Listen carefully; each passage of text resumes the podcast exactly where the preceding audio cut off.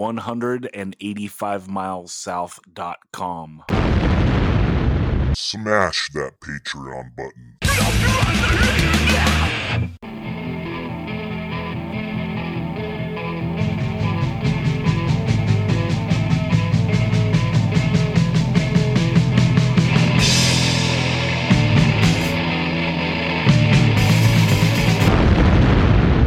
One hundred and eighty-five miles south, a hardcore punk rock podcast.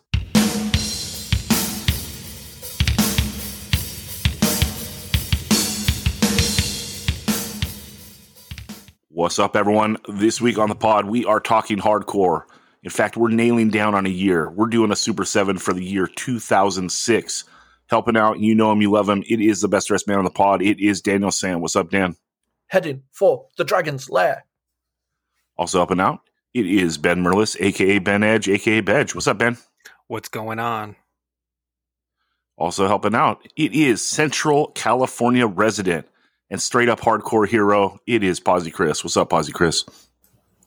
good afternoon or morning or evening. Whenever you you're listen to this, because we're available 24 hours a day. Fools, what's up? All right, Probably first thing in the morning, like right when people wake up, though, if we're being real. dude. If I stay up, so I have this thing to like automatically release, usually at 1 a.m. PST, but I try to stay up until like midnight and I release it at 12:01. So those are the true heads that listen at like 12:05. So respect. What's up? Um, 2006. This was a wild year. Um, I think it's the first year that Sound and Fury happens in Ventura, and so yeah. But I don't know how to break down the year other than that. Personally, I have a lot of things involved, but I won't speak first. Ben, what's your take on 2006? All right, there are a few things happening. Um, my band, Bad Reaction, that I played guitar for, put out our first record, "Symptoms of Youth." Most importantly, Most most importantly, importantly. top top of the of the fucking agenda. Uh, no, um, Chris's band, And the- Champion. In the annals of time, that is what Yep. they'll look back on first. That's it. They'll go hear back- he, hear he, as we talk about the year 2006. Bad Reaction released their debut LP upon the masses. That's right. And uh, Chris's band Champion did a split with Betrayed and called it a day. And he also did a project called The Vows. Zach's band Retaliate proved that they are the best with a full length named after a Circle Jerk song. And Dan bought some sneakers. Certainly did. Yeah, A- a- Chris, actually- what year was? Oh, go ahead. Oh, I was going to say, Dan, uh, maybe I'm I'm selling you short. Were uh, did Northern Towns uh, s- start at that point, or was that a little later? 2008. Okay, Chris, what year did Champion do the final show? 2006. Ooh, this is a serious year for you. What What do you remember about this year, and how emotional is that? Um, well, I remember, uh, I don't remember if, so like the last few shows that we played, I think the second to last show that we played was Rivalry Showcase, which was super sick as well, um, down in uh, Petaluma. And then we played, like, we played a show with the Geeks and Down to Nothing was like one of their last shows too. And then, then we did our last show in, I think, May of 2006. Um, my impression of this year overall um you know looking looking at these songs that we're going to talk about as well as just thinking about that time frame is is i feel like there was i i feel like there were a couple things that were starting to happen. Like i think like what people sardonically referred to as amazing core kind of started to really blow up. Um and then well, I think that's kind of like the, the the big thing that I think about, you know, um, like rivalry was really kind of like hitting their stride, um, and that sound was was getting pretty big. Well, you have you have that popping off. You also have like fucked up starting. You have ceremony. First LP comes out, right? So you do have like this. It's kind of like right now in hardcore how there's everything. This is kind of like the start of when that starts happening. Where I feel like in you know maybe five year blocks, if you're going to break hardcore up from 1980 to like let's say 2005, you could kind of like say the majority of hardcore is doing this, or the majority is doing this, you know, in all these like chunks of years, whatever you want to use, whether it's three years, five years, whatever. Right. But maybe right around here in 2006 is like the birth of kind of what we're looking at in the modern style where there's so many different lanes and so many bands playing in the different lanes well and having fan bases, right? Like you can be a fan of Fucked Up and all the rivalry bands and Ceremony and Terror and Donnybrook and whoever else. And like that makes sense. Where in like the years prior, you kind of like liked one scene or another. Do you think that's fair, Chris? Yeah, I think so. I think the other thing that's kind of weird for me, like looking back at it, is, uh, I mean, you know, for the few years before this, I was touring basically nonstop and seeing new bands every night, like all over the world. And then, you know, that stopped. Like we didn't do any touring this year.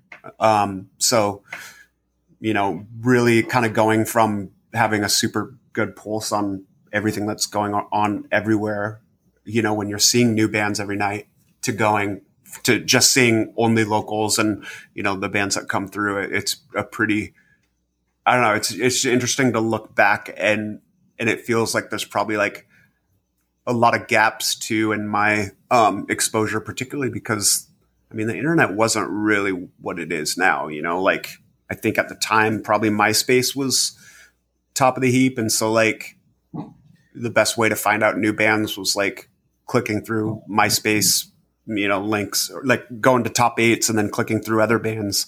Um, but it wasn't, you know, it wasn't nearly the easy, uh, you know, it, it wasn't as easy and accessible as it is now. No, and that's a huge thing that we need to touch on in the pod at some point.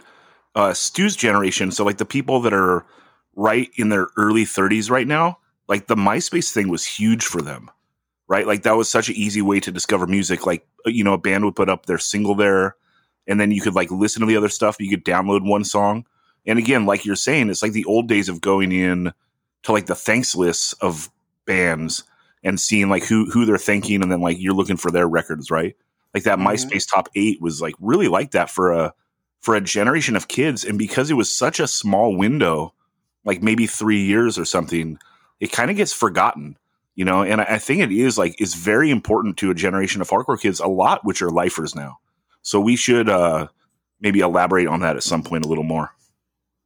Yeah the other the other thing i wanted to mention that happened in 2006 is um there was this like completely alternate hardcore scene of early 80s influence bands that were on labels like sorry state grave mistake and no way and there's th- that scene has almost no overlap with the sound and fury scene. You know it's like completely separate.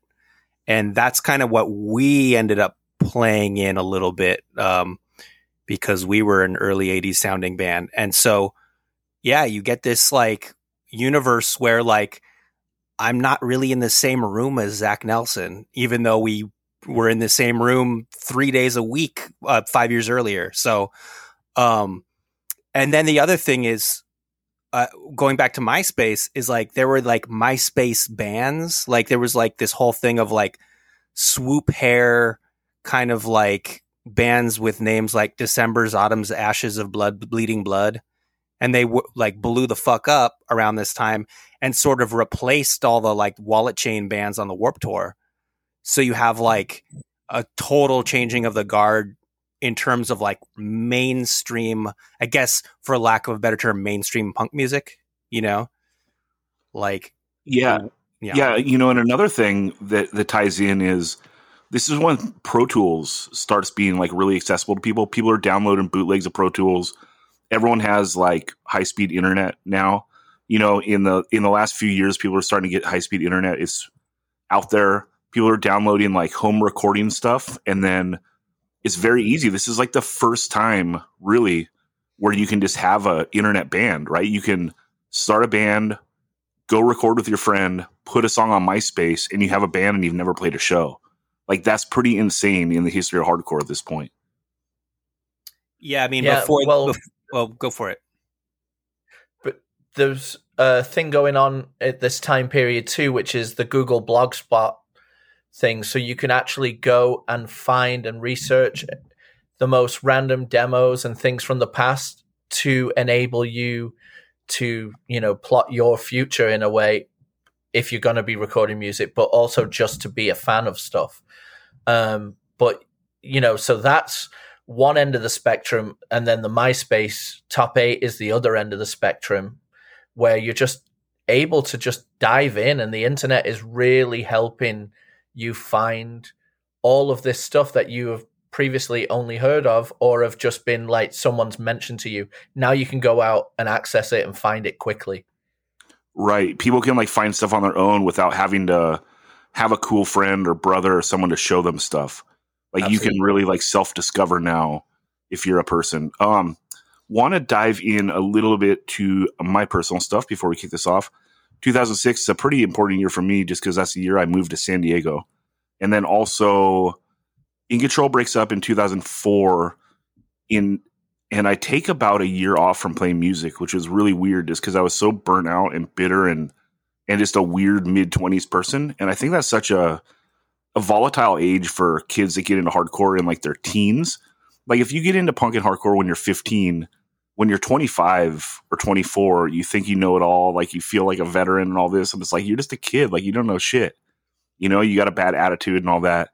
And I took a year off from playing music. I never stopped going to shows, but it was just like something inside. I couldn't stay away from it, you know? And uh, so, yeah, we decided to put Retaliate back together, which was a band that we did in the year 2002. And we just put out a demo and played a few shows, and that was a wrap. But 06, we put out our first record and never stopped playing music ever again. So that's kind of interesting, like just having that year gap uh, in between In Control Indian and the start of Retaliate. So that's that. We're going to do a two, uh, Super 7 on the year 2006 Daniel, why don't you give the rules of the Super 7, say what it's about, and give the order? Okay. A Super 7 is where we go in fantasy football style to go around in a round robin picking one song at a time. If you pick that song, that song is then taken and no one else can have it, but they are eligible to take other songs from said band. Now, the goal is to make the best, most personal seven song mixtape slash playlist. And later on, we will have the wonderful 185 miles listeners who check in with us on IG, which everyone should. We'll have everyone vote on whose list they think was the best. And um, the order this week for 2006 is Zach first, uh, me second, Ben third, and Chris fourth. All right, and we should just say that if you guys go, uh, there's a playlist for every episode. So go to 185milessouth.com, click that playlist link at the top of the page, and you can see all the songs that we chose and listen to them because there's going to be stuff on every list that you probably haven't heard. And check it out because, you know, it's cool to listen before you vote, and you might discover something you really love. So do that, handle business, mm-hmm. and I will kick it off. Number one song of the year 2006. You know what it is, fool. It's the Nardwuar by Retaliate. Let's break this down. Kicks in with a mid tempo double kick just for Ben, you know, because he loves that double kick action. Then it drops. Zach comes in with that killer flow that is unmatched, you know. And then there's three best circle pit parts in the history of punk and hardcore. Okay. When Pennywise covers uh fucking Stand by me. When the night, yeah. When Pennywise covers "Stand by Me," Youth Brigade, uh, "Sink with California," and "Retaliate the Nardwuar." So we kick in to probably the third best circle pit part of all time, and then we circle back. Shout out to Kill Your Idols, lift a line, and in the song, it's an opus, but it's over in about ninety seconds. So that's what's up. Best song of the year, and we can go on to Dan for the second best song of the year of 2006. All right. Well, I'll just keep it going. I'm picking Born to L- Lose by Retaliate. Yeah. Um, it, it could have been this or three other ones. I in the build up to doing this pod, I have spun this LP a lot, and I am eh, really enjoying it again. I think this is probably the most Clevo retaliate sounds. Um, Zach later on gets more of a more of a, a a laid back Cali flow. It must be the San Diego burritos or something. He's uh, not as punchy uh, Clevo in the delivery as he is on this LP, but this song in particular, it is so awesomely uh, aggressive and open, and the kids like us what so good. Um, it just is such a unifying song with such a no hope kind of thing, even though the world belongs to uh, people of the Nard, as is stated on Zach's song. Uh, or no, that's on a different one. Uh, but anyway, we're not all born to lose. The world belongs to us as well. Um, it's a fucking killer song, so I just thought I'd keep it going on because, uh, you know, point being the best. That's what's up. We'll move on to Ben for the third best Retaliate song of the year. the third best Retaliate song of the year is It's Time, Time to Understand by the First Step. Um, that is, I knew you were going there. That's from the What We Know LP. And uh, these guys were like keeping the youth crew flame burning in that lean era between the late 90s revival and the late 2000s React Records revival, kind of the same way that Mouthpiece was carrying it through the early 90s. Um, these guys are originally from North Carolina, but by this by this point they were spread out across four states and one Canadian province. So every show for them was a long distance show. Ironically, I think they were more active during this time than when they had been living in the same town or state together. And then this album was produced by Walter Schreifels of Gorilla Biscuits, and he crushed it this record is uh and this song in particular sounds like they were and I know this is not I know the, these guys personally and this is not what they were thinking, but it is as if they said, "All right, let's just make the ultimate youth crew record and include every cliche that goes along with the style, but do it so fucking well no one can say shit." And importantly, they believed in what they sang about yeah, this rules straight up. You know, like this stuff is dying out. At this point, they're like the one big flag waiver of this like simple, straightforward, straight edge youth crew hardcore. And dude, how can it not get better? You add uh Aram to guitar, right? Is that is that who got added? Chris, did you join too? Hell no. Okay. they never asked me. No, that's fucked up.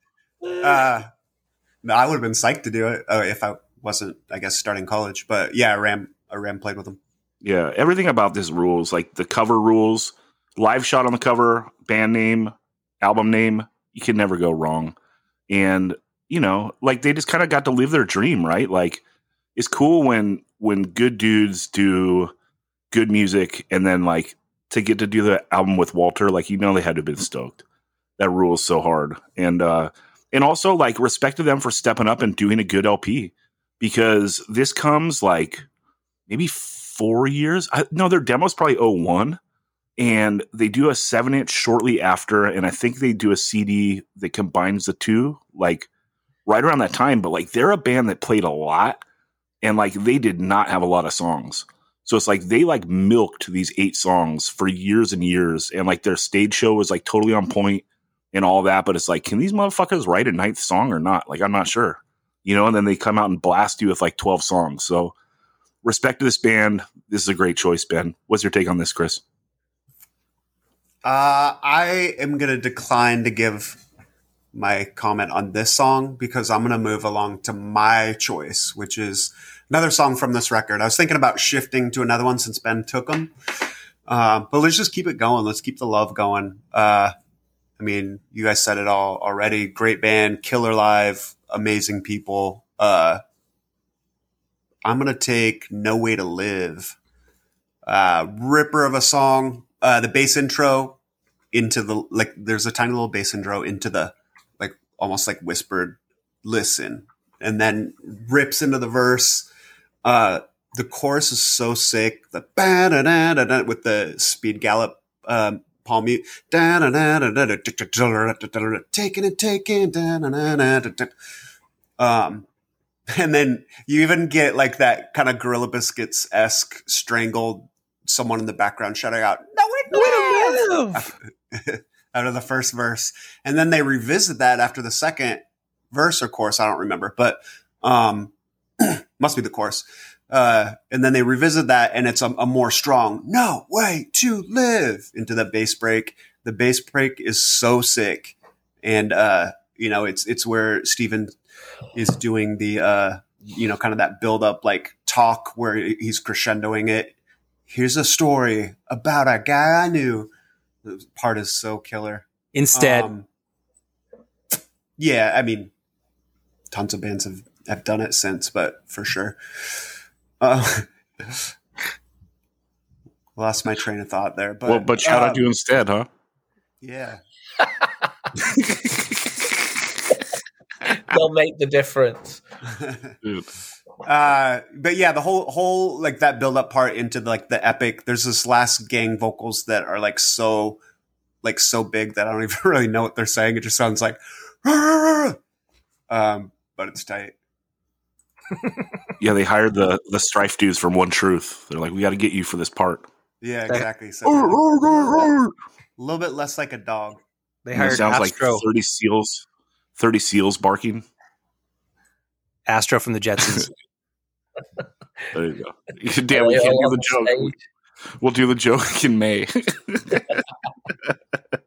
uh, Dan, I know. It's, sorry, Chris. It's something we recorded last night. Um, yeah, Dan, do you have anything on this, or should I move on to my number two? I, no, what I love about the first step is that, like Ben actually stated, they completely believe everything they're singing about and they live it.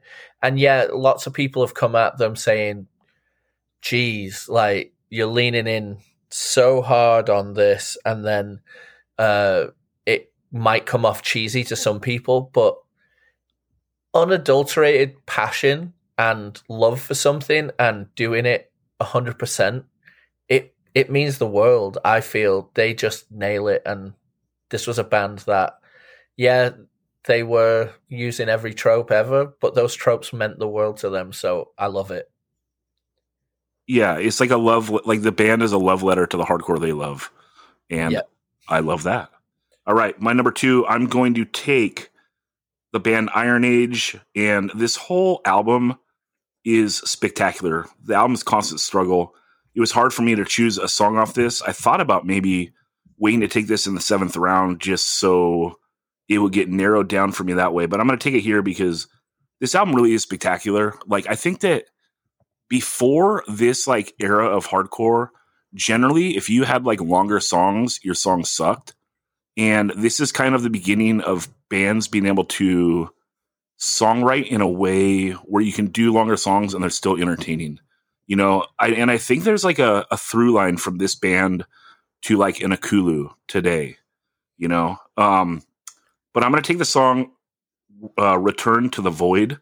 I think it's the second song on the record, but like it just has like that classic uh Iron Age riff, right? Like so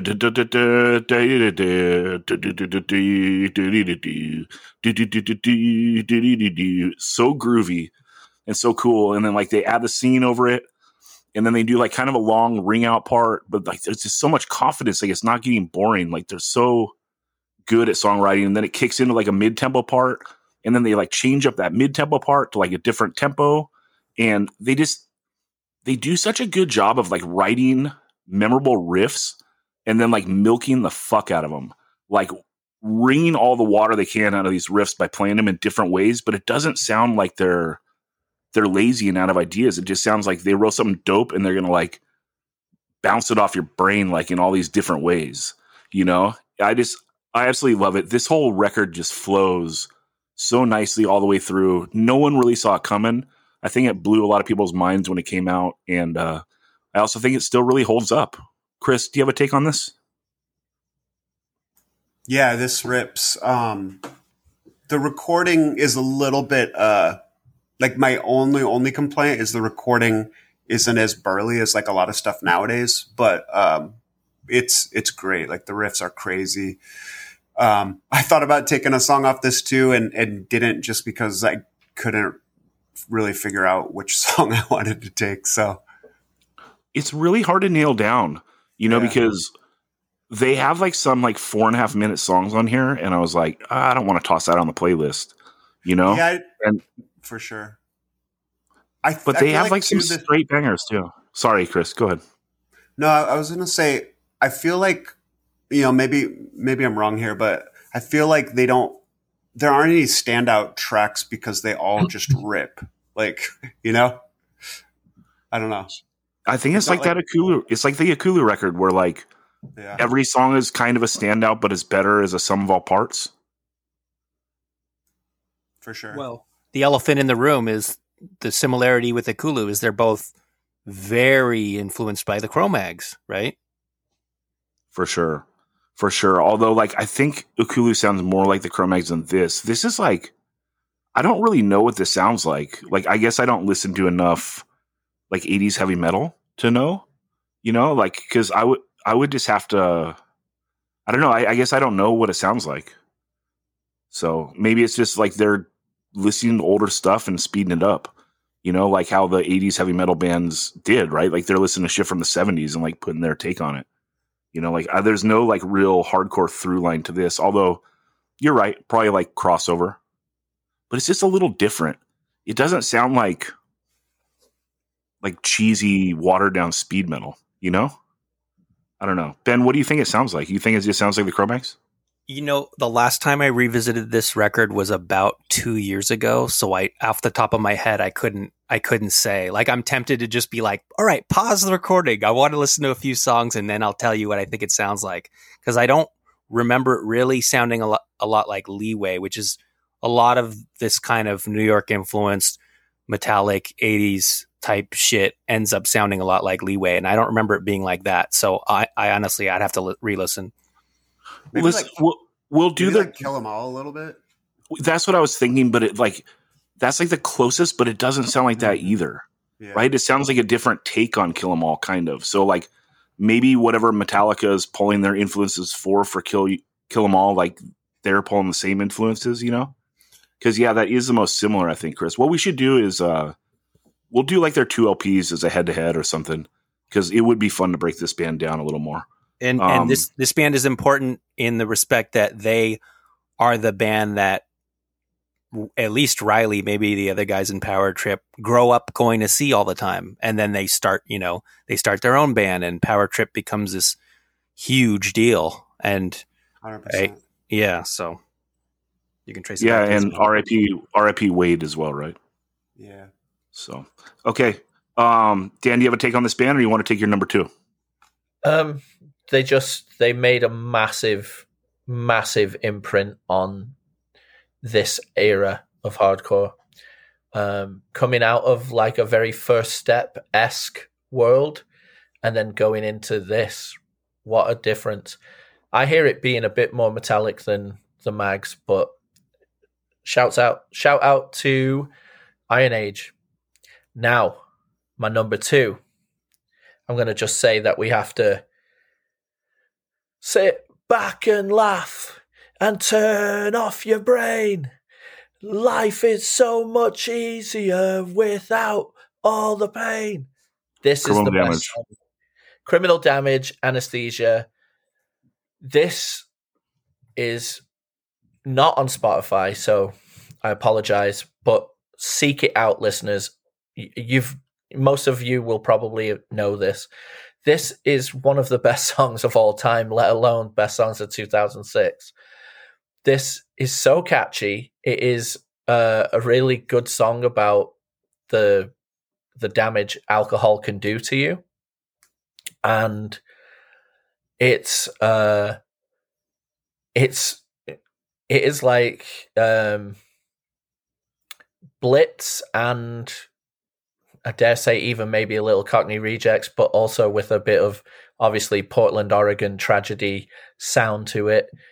It's incredible. Um, I think everyone on this pod will agree, but uh, you know, I'll hand it over to you. Criminal damage anesthesia. It is what I wish most songs could sound like. it's funny that like we're talking about you know like Iron Age having the through line to maybe Ekulu, and this definitely has like a through line to like the Chisel.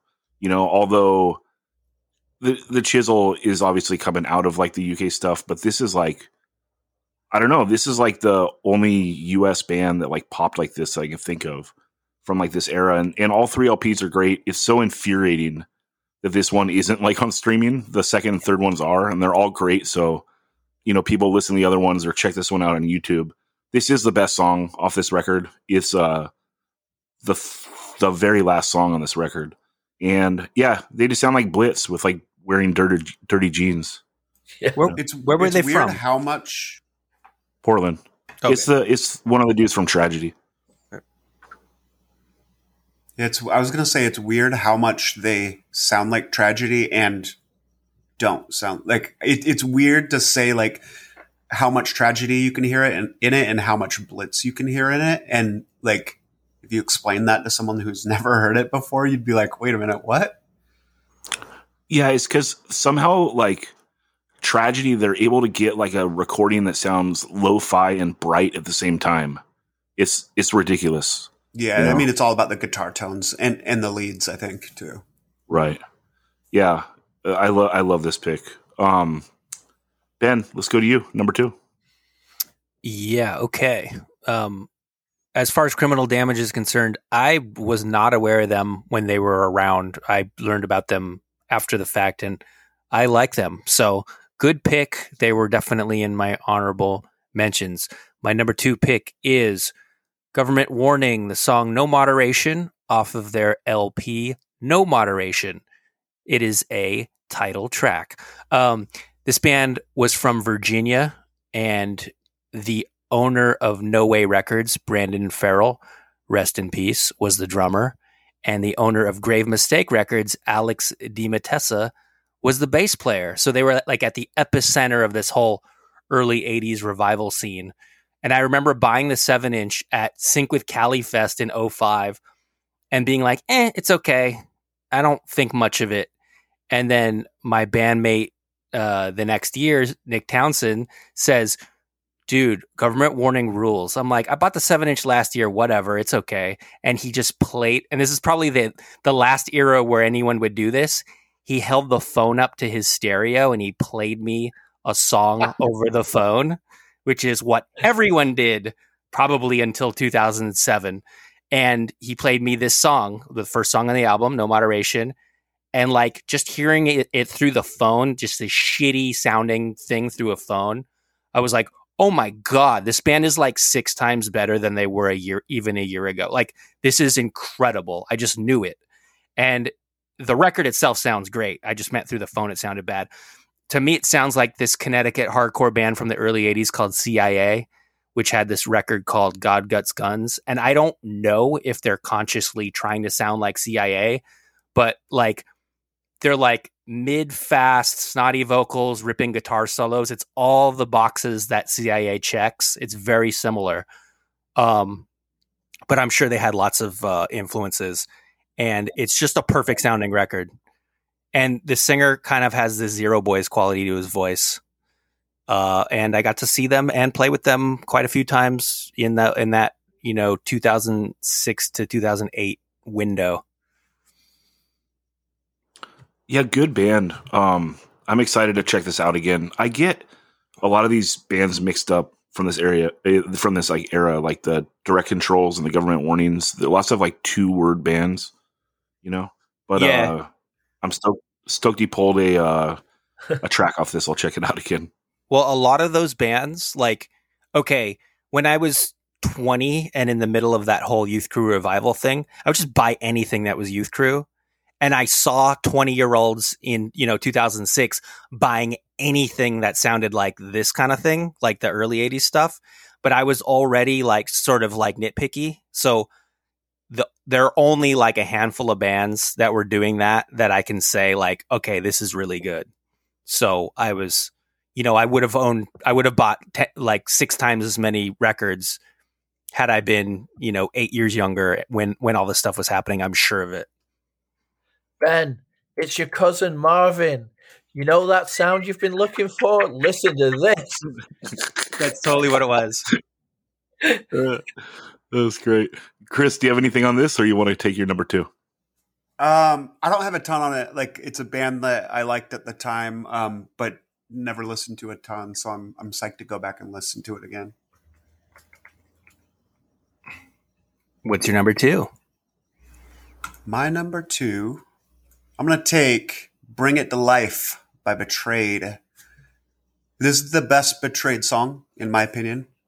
And I'm going to take the version from the split with Champion because I, I actually like that recording a little bit better. I, I just think it, it feels a little bit more burly. Um, this is a great song. It's melodic but moody. Like it, it's just got like such a moody vibe. Uh, the lyrics are cool. I'm going to do a timestamp here, uh, stay on brand, but uh, 132, uh, it kind of starts the, um, not the breakdown, but like, like starts to break it down to what is the breakdown. And then at two minutes, Aram says something like the hope inside. And then it just gets like totally quiet. And then he says, that saves your life. And then this riff comes in. And holy smokes, this riff is so sleazy. It's like straight up Black Sabbath worship, but done in with such a like Revolution Summer vibe.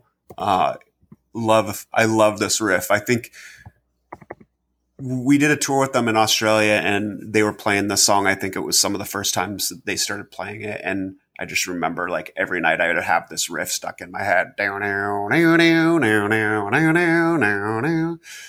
Um, yeah, great song. The Hope Inside. Bring it to life from Betrayed. Hell yeah. You, you know they got to step it up if they're doing the split with Champion, right? You know, but Dude, they- yeah, they again, totally bodied us. it's Todd taking a swing at another style and knocking it out of the park. what do you Yeah. expect? You know, you got to take on this, Ben. Yeah, I, I I'm a big fan of the EP that came out the year before. Um, the split, um, I just don't listen to it that much, uh, or the LP that much. But um, yeah, I'm a fan of Betrayed. I'm I, I still wear their T-shirt on a regular basis. It it's God, what does it say on the back? It's got kind of like a semi-embarrassing like youth crew kind of a slogan and i'm like i wonder what people think when they see me it's like consequence if i told you once i told you a thousand times that's probably not it but like i wear it around and i'm like god people think i'm an idiot but but uh yeah i'm a big fan of, of betrayed a good pick i'm glad someone picked Be- a betrayed song That's why they're judging you, Ben. The shirt. I'm just fine. Danny, you have something on this, or you want me to uh, take my number three? Well, I like this song. I got a question. Do you? Do you Yeah, nice stitch back. All right, number three. I uh Dan, I gave you two rounds to take it. You didn't, so I'm taking Oh. Terror always the hard way. Um, what can you say? Terror now, like they start in like 02 and it's 20 years later. They're like now a legacy band. They still bring the heat. They still blow most bands off the stage. This is their third LP, which is so hard to do. You know, I mean, two LPs for a hardcore band is really hard to do, but here they are. And the recording on this album is great. The recording on the album, the second album, was not the best, maybe. Um, don't know. There is a lot of drama. You can check out the uh, archives. We talk about it in the Terror episode, um, and also probably in the Nick Jett and Scott Vogel interviews. But yeah, this is just a banger. You know, it's like Terror. They're gonna put out a record every couple years. There's gonna be fucking tracks. You know, you know, there's gonna be some big hits on the record, and this is one of them still in their set list to this day. Um, very NYHC.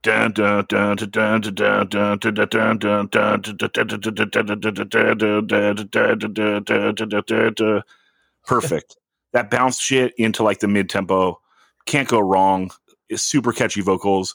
Fucking swinging the hammer of inner strength. Right, like one of the greatest lines ever. Is that that's the line, right? Hopefully, I Yeah, I swing the hammer of inner strength. I lo- also love the line, I tasted pain. The gutter hugged me. Yeah, dude, that's ill. But swinging the hammer of inner strength. Get the fuck out of here. Like that, that had to feel good to write. Like, ooh. So, anyway, uh, you love this, don't you, Dan?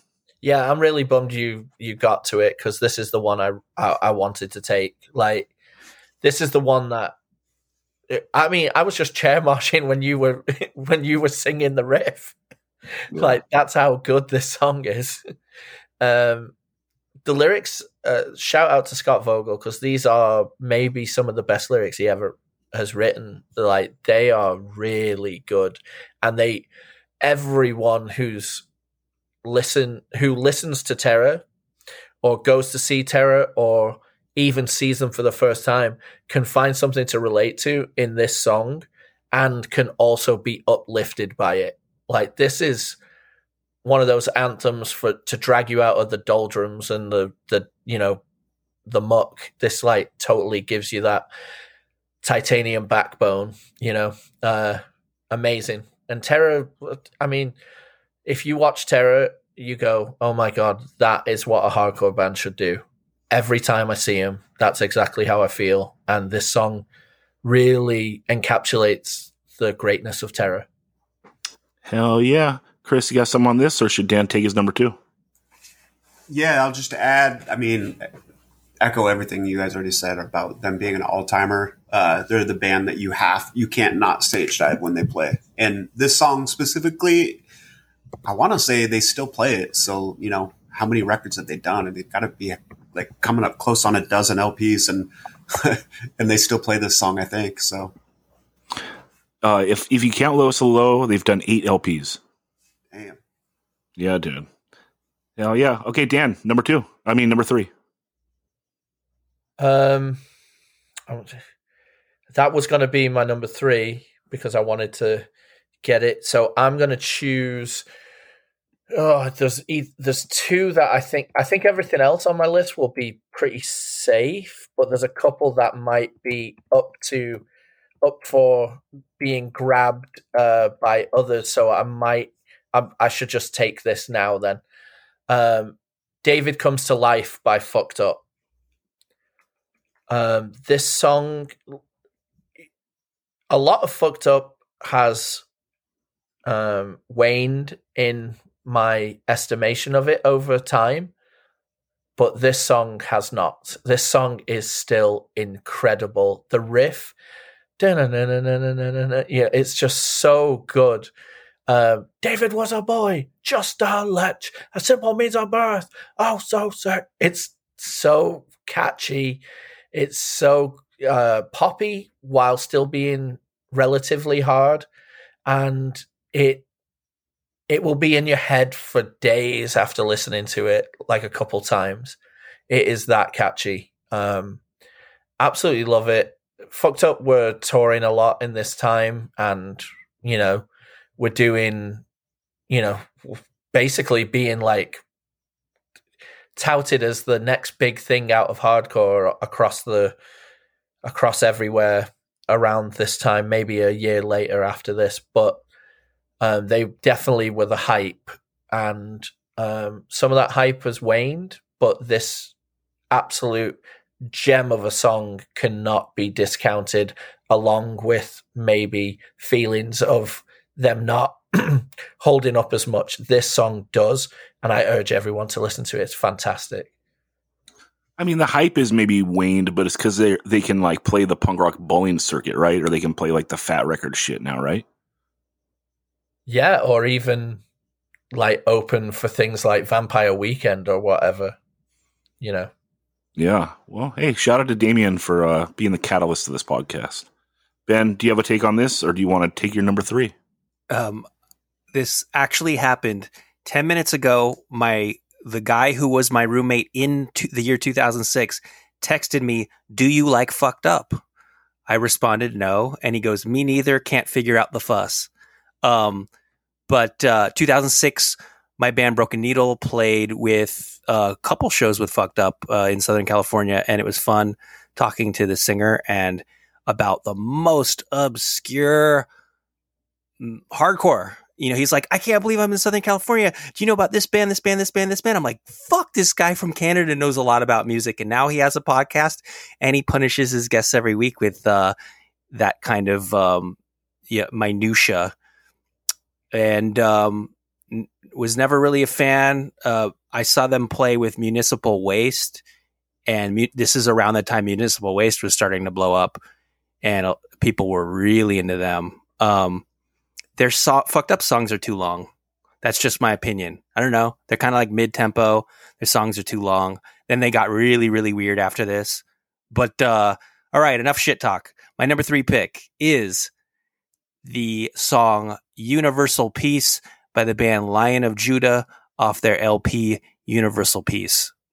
And um, these guys are from Maryland and they kind of like to describe them it, to someone who's never heard them like imagine if the songs by the sheet the sheet music for the Dischord band ignition was handed to the band burn and they were like all right play this in the style of burn so it's kind of like the best of dc and the best of new york city kind of like Swiz mixed with 108 um, and this was recorded at Inner Ear Studios by Don Zientara, where 99% of the records on Dischord were made.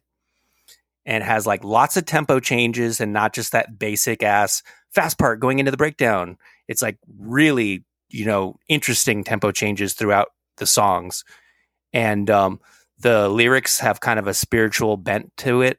And but I don't know if any of the members of the band subscribe to like a specific religion and they're kind of part of this whole no justice, desperate measures, worn thin, trapped under ice, true head, give family tree of bands. So this it's kind of like this, you know, clique of people in Maryland who did tons of bands all throughout the years. And I think I, I'm a bigger fan of Lion of Judah, Lion of Judah than the, than the other bands that they've done, um, which is saying a lot because they were in a ton of bands yeah, the Brad dude was in this, and then Worn Thin, and then Trapped Under Ice, and now in Angel Dust. I think. No, I now think that's in the through demand. line. What's that? Now in demand. Oh shit! In demand. What's up? Who's now on Spotify? Yeah, That's right. And they're a great band too. That Um, rules. Yeah, I, I never gave this a chance because, you know, being a dumb person in 06, I guess I was just like, eh, like white foods doing the spiritual thing. Like, I, I was living in PB at the time, and I was just like, oh, I can't stand another white guy reggae thing. You know, it's like this is the worst. You go into a bar and it's a bunch of white dudes playing reggae. You know, it's like I, I don't want this in hardcore. So yeah, I you never love Sublime. yeah, I do love Sublime, so but that was in the '90s, dude. It was different. but yeah, I'm excited to check this out because Ben, you've you've written for this band like several times. I've heard you talk about them, and you have pretty good taste. So I'm excited to hear a choice cut off this. And again, like I like all the other stuff that these these dudes have done, like the other bands. So it's silly for me to not give this a chance the first time around. But hey, what are you gonna do, Chris? What's your take on this? I like it. Uh, like it a lot, and uh, I think members have also gone on to like, uh, like War Hungry. One of the dudes was in War Hungry. Um, yeah, but cool band. We played a bunch of shows with them back in the day. Um, they were always awesome. Good live, nice people. Um, I want to back up a little bit though. I didn't want to jump in on Ben, but uh, and and you know jump all over the the audio as we often do. Um, and then Zach gets frustrated and uh, we have to pause and he has to lecture us. Uh, and here's Chris with behind the curtain. a little sausage making for you all. Um, but I want to talk about fucked up a little bit because I was actually my next pick was going to be David Comes to Life. Uh, this is my favorite fucked up record. Uh, Dan stole it from me. Uh, it's the only song on the record that's not like seven minutes long. Um, it's an exaggeration, but I mean, I think there's a couple that are like three minutes, five minutes, but such a great like mid tempo street punk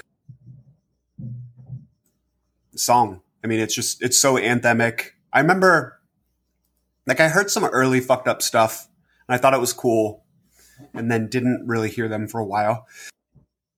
And then one day, like, I walked in, and I was listening to a lot of like Oi at the time, and I walked in, and my roommate was listening to this record, and I was like, "What are you listening to? Like, this is really cool." He's like, "Oh, this is the new fucked up record," and I was like, "All right, I need to revisit that stuff."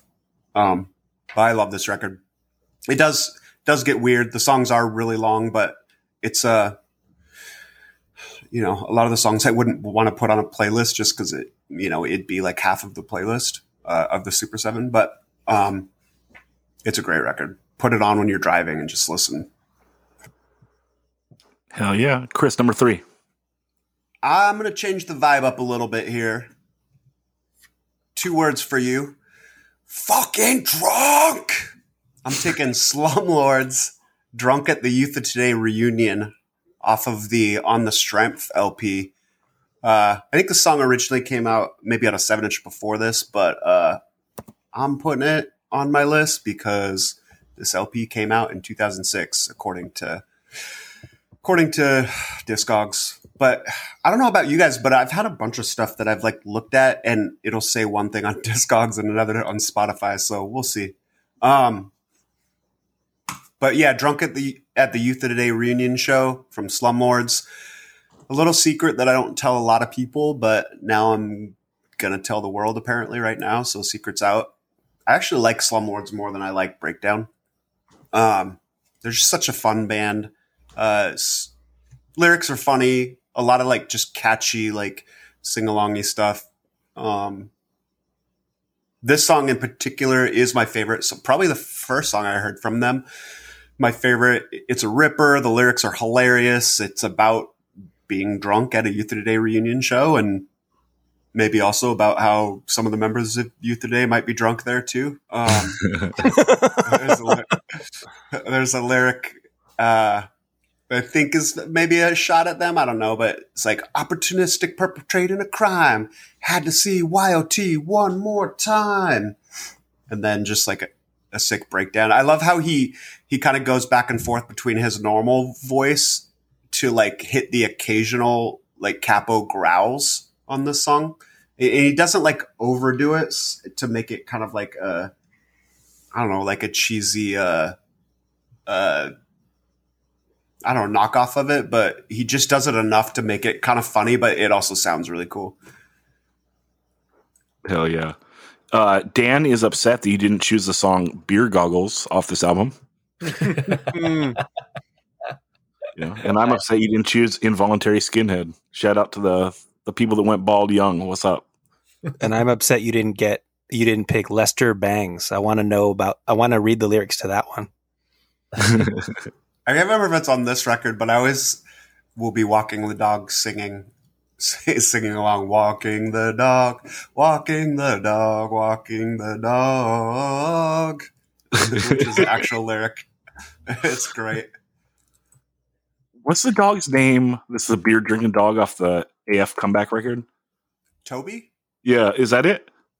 Toby the beer drinking. I gotta look it up right now. Polly. Polly the beer drinking dog. He's Polly the beer drinking dog. So good. All right. Well, good choice. Let me go on to my number four. Oh man. Let's keep it beer drinking. I'm going street dogs. Toby's got a drinking problem. I love this song and it reminds me of my time in PB also. So it ties into this era, moved to PB. We used to play this song on the jukebox and this is so silly, but like, you know, just say whoever else's name, you know, when we're drinking at the PB pub. So it's like Charlie's got a drinking problem, whatever. Ben Edge has got a drinking problem. It's so good. Um, I love that first Dropkick Murphys album, The Do or Die. And this singer, he leaves the band after that, and I don't really like anything after that. Um, and then I don't really like most of Street Dogs. I don't know why. Like, I should. I, this guy has one of the best voices ever, you know. But here they lean into it. This song totally could have been on that first Dropkick LP. So catchy, so good.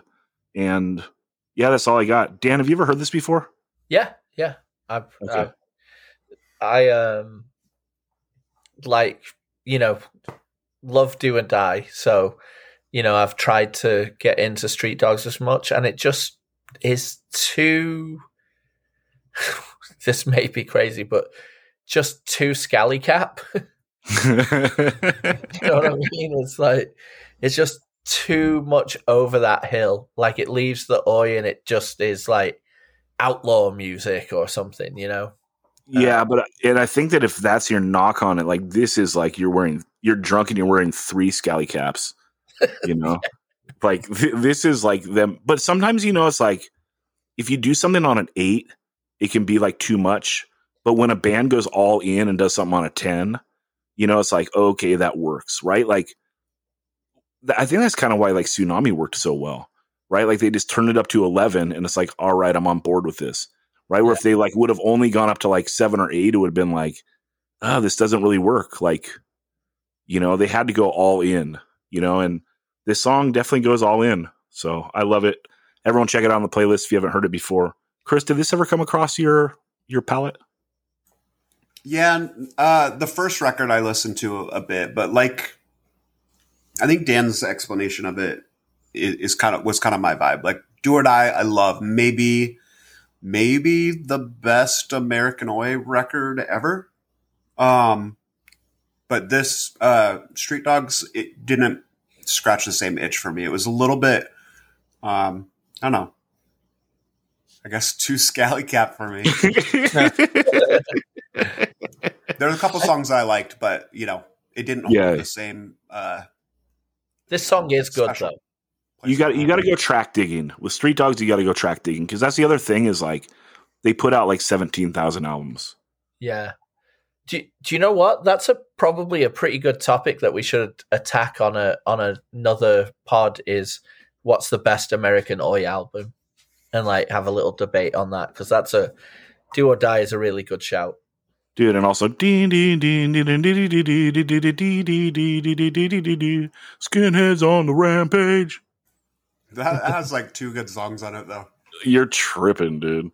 I I love that whole album, but we we talked that one. But yeah, we should talk about American Oi. Um, okay, Dan, number Wait. four. I want to talk about Street Dogs. Oh, I I would never would have thought you wanted to talk Street Dogs, Ben. My bad. Go ahead. Mi- Mike McColgan is a great guy. He lived one block away from the grocery store I worked, so I'd see him every day. Because when you live one block away from a grocery store, you buy three things at a time every single day. And he was very, very supportive of my band Bad Reaction at the time. We played with Street Dogs at the Casbah in San Diego. Never was a fan of their music, I confess. They kind of remind me of later Bouncing Souls. Like I love early Bouncing Souls, but this reminds me they remind me more of like the records that Bouncing Souls themselves were putting out around 2006. Um, Agreed. but I, I I miss Mike McColgan, and doing this makes me want to get back in touch with him. So maybe I'll do that. He was a firefighter at the time in LA. That's why he left Dropkick was because he he wanted to be a firefighter full time, and then he got Right. that itch, and he had to do it again. And he wrote a perfect song uh, in the year 2006 called "Toby's Got a Drinking Problem." You should check it out. Also, the last song on this album that uh oh, never mind. That's I'm thinking a different Dropkick song. Fuck it. All right, Dan, number four. Hey ye, hey ye. In 2006, I went to the grocery store and rubbed elbows with the street dogs. No, we were friends with him outside of that, but it was fun to see someone I knew I already knew like every day. We Did he buy the Black totally Bean fucking taquitos? Ran Gelsons. We ran Gelsons. Across the street from Gelson's, Trader Joe's. All right. My next pick pack your fists full of hate, take a swing at the world. What an Yeah. opening line. Cursed by Ceremony. Uh, if you see Ceremony play this, still to this day, there are people flying from. they didn't start on the floor, they didn't jump off the stage, they're coming like from space. Like this song makes people go absolutely mental and it as it should. Um it's not a very long song, but it God, it is such an impactful song. I I mean, I the lyrics are so good. Pack your fist full of hate, take a swing at the world. These kids stick to themselves, carry angst in their words. Where we'll never be a part of this cursed fucking town, so we stand amongst ourselves and watch it burn to the ground. The end. So good. Um, the music has this crescendo building start and it just erupts like i said like when you see it live but it erupts like if you listen to it on the playlist. It just like builds boom and then just takes you in the mudslide down to the bottom of the mountain. It's amazing. Um highly recommend everyone listening and loving this song Dan, yeah, I think there might be again. some people bent that this uh, didn't get picked until round four. I thought this was going round one for sure. Well, I think the reason I didn't take it earlier, this song came out uh, like the like the Slumlord song that I picked. This song came out before this, right? Like it was on the seven inch and then was re released. So I thought maybe it could sneak in there, but I was going to take this song next, literally, just like I was about to take that fucked up song next, literally, when Dan stole it. The man, the man who shakes the dice and determines the order. And and we uh, and we send the next question to Jeremy Lux. Uh, how many songs are on the uh, first ceremony LP? Fuck, shout out jeremy lux you loser two times. That 3rd I'm one's gonna- gonna be rough, dude. When he comes out with nothing to lose, you know. Chris, what are you gonna say? just to add to, I mean, Dan already spoke on the song, but I mean, what a powerhouse of a band they've always been. But like out of the gates, uh, th- I was talking earlier on this pod about we played Rivalry Showcase was our second to last show at uh, I can't remember the name of that theater, Roseland Theater or something like that in Petaluma. phoenix Phoenix. It's a huge theater. I mean, what do you think it fits? Like thousand people? yeah yeah for sure I mean, AFI like play used to play there, right? Like that. Was yeah their- and uh anthony did that homesick there a couple of years in a row Mhm. So I mean, this place is this place is a big place. Ceremony opened it. They didn't play on the stage. They played in the lobby, like while like they they opened up the show and they played in the lobby. There wasn't a thousand people there yet, but there was probably I don't know 300, 400 crammed into this little lobby that was like you know maybe like could fit 100 maybe 50 comfortably and it was like insane when they played like We we had just got like a box i remember we had just gotten a box of merch and i i had to like unpack it and like put it set it up on the merch table while they were playing and so i wasn't in there watching them like when they first started but it was like uh, so i was just outside of the the lobby and like kids were like screaming the lyrics like it i mean you you just heard everyone in this room shouting "Pack your full of hate," and you're in this big ass room that holds a thousand people, and there's no one in it except for like me and my girlfriend at the time. We're unpacking these merch boxes, and literally everyone else, you know, all other 400 people are crammed in this little room that holds, you know, maybe 80 people, and uh, it was it was wild. Yeah, they connected like right out the gate. You know, their set at Sound and Fury this year in 06 is like it's got to be considered pretty legendary. Like it was out of this world. It was a set of the weekend, you know, and and yeah, I mean like this band they connected with people on a very visceral level. Like it seemed like it wasn't just people going off. It was like cathartic for them to go off, right? Like there was this band just resonated. It hit a weird wavelength for a lot of people. And it's a really good LP. Like when people do like this music that like borders on power violence or whatever, and they make it palatable, it's like great hardcore. And it's very hard to do, you know? Um, but yeah, this LP is great. It stands up and yeah, they're they're a really special band. You know, Dan, you took the whole ride Um, Oh, absolutely. I love everything they've done. And um, maybe one year after this, they play Sound and Fury and they open, like, they don't, they play Crass speaking before they start the set. And just the, just the sample of that being played, people are like side by side, like going crazy, stage diving. They haven't even hit a note yet. Like that's how much in this era, like people were dying to see them. But I absolutely love everything they've done, and you know they people can put it into boxes, whereas like the Zoo is like their Wire record, and L Shaped Man is their Joy Division, and the most recent one is their Devo, as influence washes through the songs. But God, they write great songs, period, regardless of what you're trying to box them in. They shouldn't be boxed in. They're a great band. Ben, do you have anything on uh, ceremony, or you want to take your number four?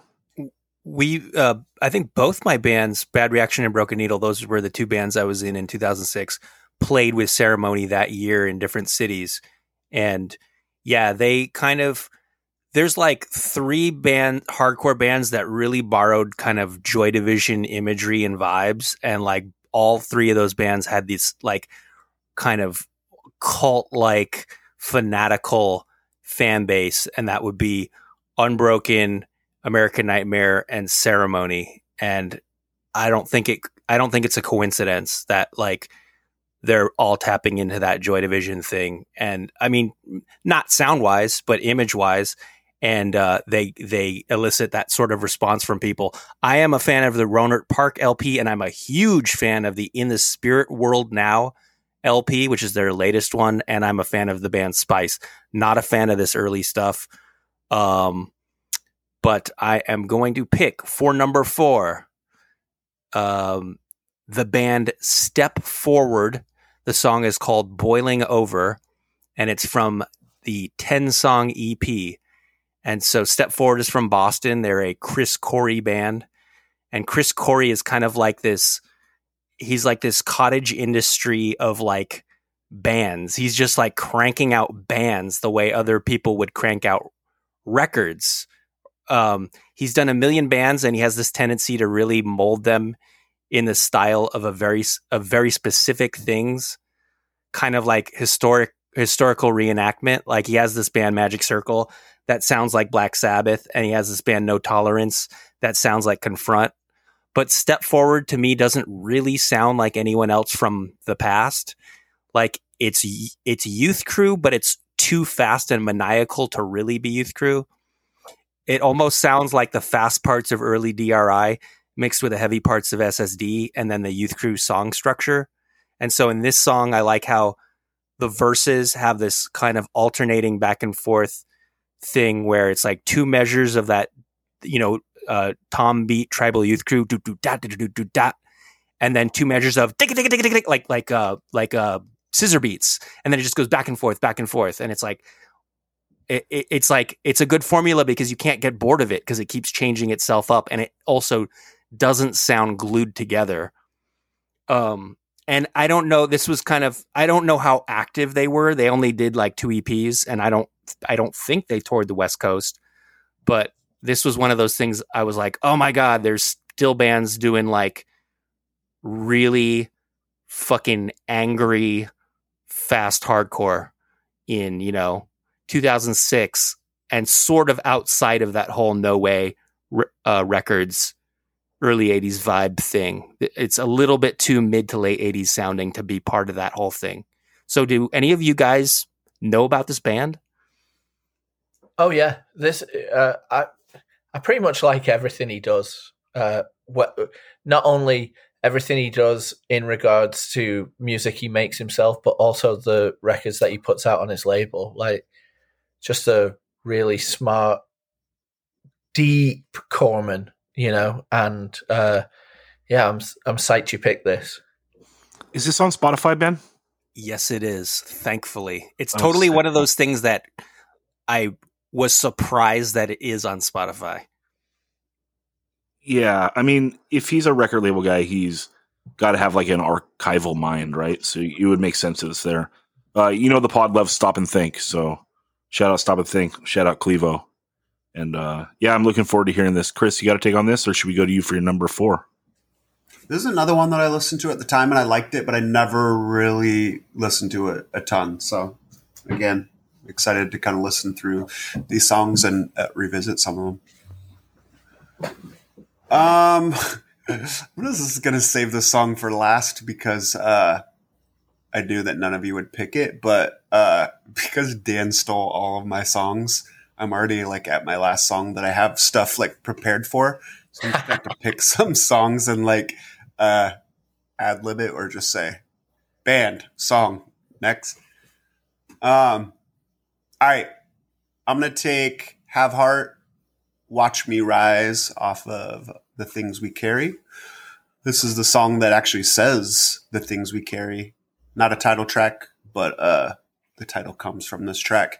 This song's so sick, like straight out of the gates, it busts in with a "God damn!" like just super intense.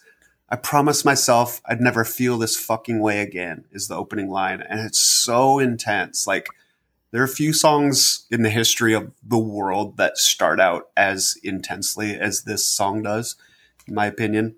And the song is just an epic journey. Like there is, I think probably one of the defining pieces of this song is it has this big, so there's a part at the end of the fast part where he, where Pat yells, "Born this way, die this way," and then there's like a ring out, and then it's a really long ring out with a really long, slow build up, um, like a bass build that rivals. It might even be longer, but it rivals the the Et tu Brute build up in in the Sid song Et tu Brute, um, and then just busting out of it it's so epic. Like, you know, he, he screams, watch me rise. And then there's a break and there's like no music. And he says, with the things we carry. And then like this, this song's just epic. Like unbelievable song, crazy lyrics. Like this song is definitive have heart to me and is probably like for me the apex of the the whole sound that becomes amazing core. Yeah, I mean they're a band that people like. Uh, Dan, do you have anything on this? This is my favorite Have Heart song. Um, I don't like a ton of Have Heart, or I mean, none of it is dislikable, none of it, but a lot of it didn't grab me. This song does grab me, and it has a very turning point vibe. Um, I do love that um, that part where Chris talks about where he yells and then it it just uh, it does the ring out and then he yells that uh, "born this way" or I can't remember what the words are. Uh, and then the bass just starts creeping in and it it just it, it builds really well and it, it it's a it's a really good song I'm excited to have someone like plug a track because I've tried multiple times to get into this band and I've never really been able to. Um, but obviously, one of the most popular hardcore bands of all time. So, Jesus Christ. Um, okay, my number five. I am going to take the band the Lawrence Arms, the song "Like a Record Player" off their LP "Oh Calcutta." Uh, this is one of my favorite albums of all time. Uh, one of my favorite bands of all time is Dillinger Four, and this band is kind of in the same lane on this record in the way that it's like melodic pop punk, but pretty original and very YOLO. Um, I'm not a big fan of like their albums that came out before this. I think they're just kind of safe sounding pop punk. They're okay. Maybe if I maybe people like connect to the lyrics. The the pe- the two dudes that write, they seem like they're good lyricists. But this record, one of the dudes, I think it's the bass player, his voice is just like so shredded that it sounds wild on like a pop punk record, and it just gives it that YOLO feel where like they're not trying to be like a pretty band, they're not trying to write perfect sounding songs that like might you know, connect with a larger audience or whatever. It's just this album just oozes like sincerity. The lyrics are great. That dude's vocals are wild and they juxtapose nicely against the other guy that has like a softer voice. So it's kind of like, you know, like in Dillinger 4, everyone sings. Like in this, like they're those, the voices are more extreme. Like there's a more extreme difference in them. The way that like in D4, like there's a couple voices that sound a lot different. So yeah, I'm excited to get this on the playlist and have people check it out because it's like a Fat Wreck Chords band, and you know, so maybe a lot of people never checked it out, and like it's daunting to like know what to pluck for like Fat Record stuff in like the mid 2000s or today, you know. But this is a band that has a lot of merit. Um, I did see them live once, and I thought they were terrible, but that was was very disappointing, you know, because like, well, they're a three piece, and like the bass player, like he stops playing to sing a lot, and it's like, dude, you either got to get a second guitarist or you got to play. You know what I mean? Like, just make the choice. Um, yeah, that was disappointing because like Dillinger Four is like insane live, you know, and these dudes were just a bummer. But hey, I love this record. The records that came before, not a big fan. The records that came after, I like them more than the records that came before, but nothing touches O Calcutta. This LP bangs like the whole way through. So everyone, if you like this track, this is the last track on the record. Check out the whole thing. It's worth listening to. And uh yeah, I don't do any of you have anything on this band or should we shoot it to Dan for his number five? Well, what I like about them is is the how gruff and dirty they are in in that genre. Do you know what I mean? They have like you've turned me onto this, so I, I've listened to the O Calcutta record a few times from your recommendation, and I I like that the gruffness that this band has in within the poppy genre. You know? Yeah, I just think it comes off more sincere because it's like they're not trying to have a hit, right? Like they know who they are. They're just trying to write what's true to them. I don't Yeah. know, you know, because so many bands of this genre, it's like I think they're trying to, you know, I mean, like there's nothing wrong with doing bands for a career, but like, you know, they're trying to be a fucking pop band. You know, like there's these none of these songs are ever going to be hits because like that guy's voice is so fucked. You know, Yeah. it's kind of like if, you know, like it's very Wes in a way, you know, and like to have like that kind of voice like on a pop punk record is kind of kind of fucking weird and pretty cool. So that's all I got. Dan, what's your number five? Well, Chris, I'm sorry to do it to you again, but I am taking a song that if you didn't, you might not know it came out in 2006. If you did know it came out in 2006, it'd be on your list, and I'm taking it right now. It's called This One's for the Lads by the Down and Outs. Ooh, This is off the Forever Punk 7 inch. And this is such a good song. Um, it's got the catchiest, like, um, call and response between the two singers. Uh, this one's for the lads. This one's for the lads. Right on the right on the heels. Uh, Mark sings first, then Kev, and they go back and forth, and it's just amazing. And it just makes me think of all my friends back in Manchester, like you know, Bawdy, Gav, Bolly, Poi, Smart, etc. That we would all go see down and outs and just jump all over. Well, actually, probably not. We old man it in the background singing along in our own space, uh, singing this one's for the lads because this really is this is this is what it all boils down to. This one for the lads, and it it by it being this one's for the lads, it's not uh exclusionary and and misogynistic and uh patriarchal. It's just about this one is for the crew is essentially the um translation of that. Like this one is just f- for the fucking crew that hangs all the time is what it means. It's a shout out to their favorite LA '80s street punk gang. that too. Uh, but we don't shout out to dog killer messiah Yeah, we don't shout out to Dog Killer Macias. That's Different gang. i know circle one We know, dude. But it's Yeah. cool. I All listened to the Lawrence I listen to the Lawrence Arm, Arms and the Down and Out songs back to back, and they're very similar. Oh, like you did it right now on mute? Yeah, yeah. Ah. So Yeah, I mean, like they're, they're those tropes, right? That all the melodic bands are going to use. Like, oh, the guitar goes by itself with like the singer singing, and then it all kicks in, and there's a catchy chorus. The the one thing I didn't mention though about that Lawrence Arm song that I love is on the second verse. Uh, there's like a tambourine, and like, what the fuck? You're adding tambourine, but it like really works. It just Oh, adds some love sizzle. it. Yeah, it adds some great sizzle. I, I haven't heard something like that before. Northern Town, like that tambourine all over it. I got to pull out my 10 inch, dude, from my shameful 10 inch section. Chris, what do you think of this song? And have I broken your heart again? No, I liked the seven inch, but I it, it wasn't my go to for them. I I'd always go to um, the the LP, so I didn't uh, become as accustomed to and uh, f- I guess as familiar with this stuff. Yeah, the LP That's has good. enough songs to last a lifetime.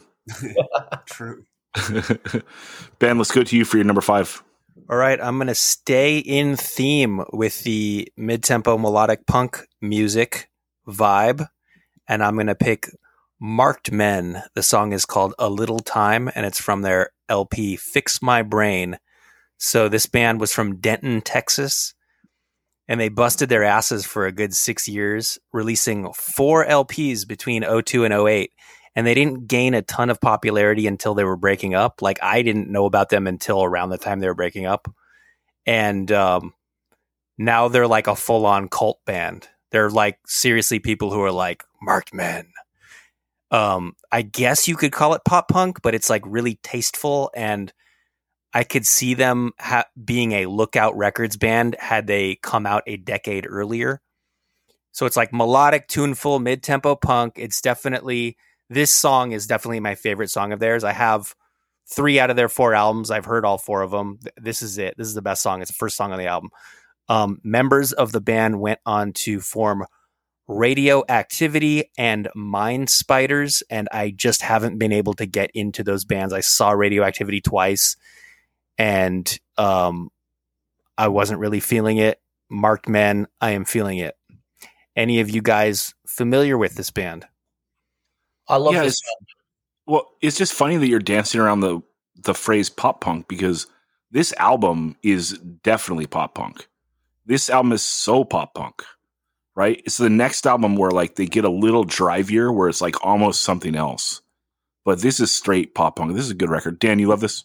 Yeah, I do, and and I would say I would agree with you, Zach. On the next record and and a little bit beyond, they they get a little modish as well, um, almost like channeling the Jam to an extent a little bit. But this is so poppy.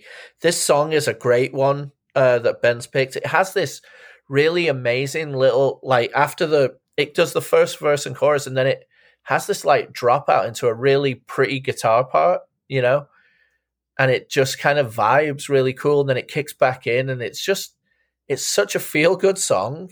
And then at the end, when it it really ramps up the chorus, it it's uh, it's a fantastic song. I'm really glad this is on on this playlist. Like it's really good.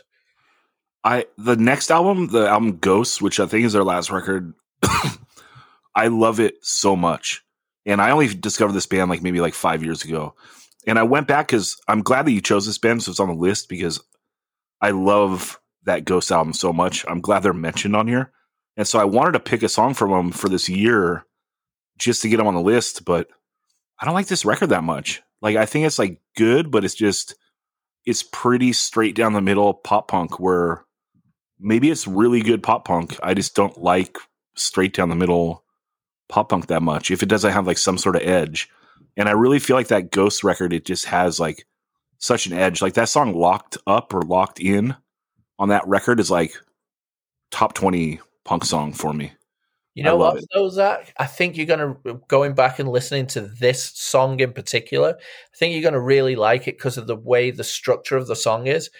It it does that like like I say that instrumental break in the middle of the song, and when it comes back in, it it has like a really I don't know passionate passionate way that it ends, and it it it grabs you. Yeah, I'll check it out again. But like I said, I, I did just listen to it like several times trying to choose a song off it. So I don't know. But yeah, maybe with like it being singled out and not being like, all right, I've narrowed it down to four and then just went, ah, fuck it. You know, like maybe like that'll be better. So Stoke this is on here. And yeah, I missed the train on this. And now they're like one of those cult bands where they'll play like South by Southwest and like headline or some shit, right, Ben? Yeah, totally. I can see them do like doing a reunion and having it be a big deal. That I probably will happen at some point.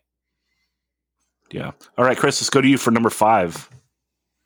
Yeah, I'm gonna take an outbreak song off of their LP Failure.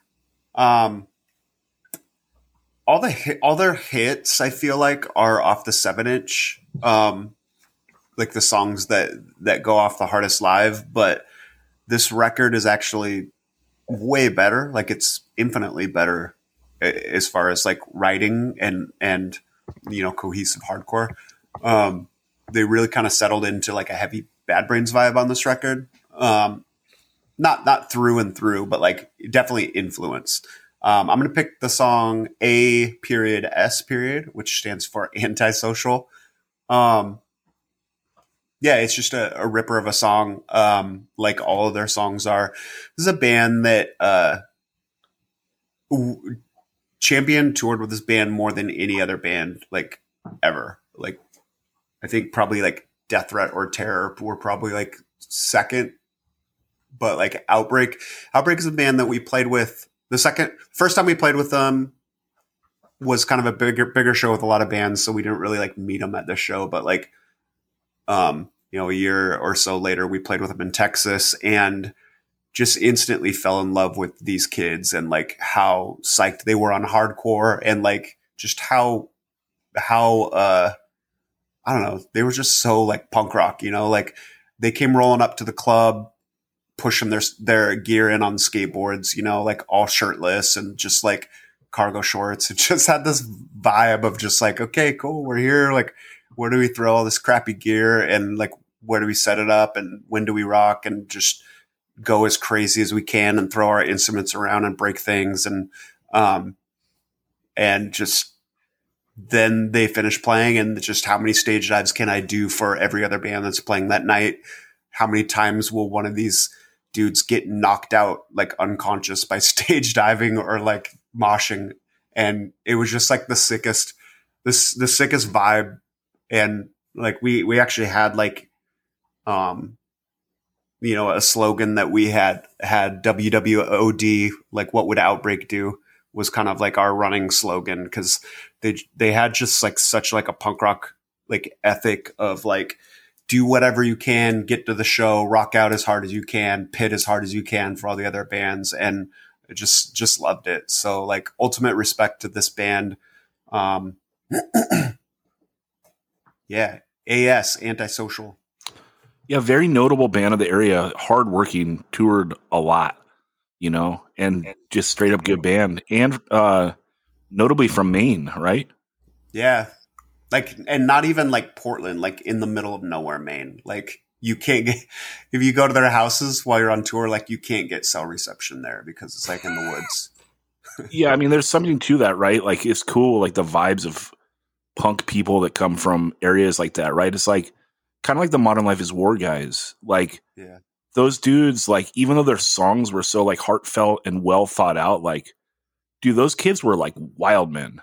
You know, like they were mm-hmm. maniacs. Like you would never know from like listening to their music that like they were they were like dudes like that. But it's like because yeah, they're from small towns and they just want to skateboard and get buck and YOLO, you know? Yeah, and all these kids are like like Mark Kelly from like Breaker Breaker was from Maine, and he, uh, I, I think these kids definitely kind of like came up under his tutelage, you know, like that same kind of vibe. Just go to shows, do crazy like PA dives, and and just get wild, but is also just like hilarious, crazy person, and um, just fun to hang out with. Total. Uh, Dan or Ben, you want to jump in on this, or you want me to take my number six? I'm I'm curious about the town in Maine they are actually from. I just want to look at it on a map. I my my brother lives in Maine uh some of the time and so I was there last summer and I'm I'm a big main, uh I'm a uh, He's a maniac. I'm a All right, maniac. number six. Well, what's All right. the town? Let's. He doesn't know know. He said somewhere in the middle of nowhere. right. Yeah, sorry, bro. All right, we're at 90 minutes. We got two rounds to go. Let's roll. Um, I'm gonna take Donnybrook, the song "Word Is Bond" off their LP "Lions in This Game." Uh, I just think this is a straight up perfect hardcore song.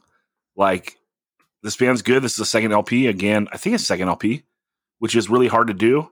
And yeah, it's just like a straight up perfect hardcore song. Starts with like drum chokes with a riff going.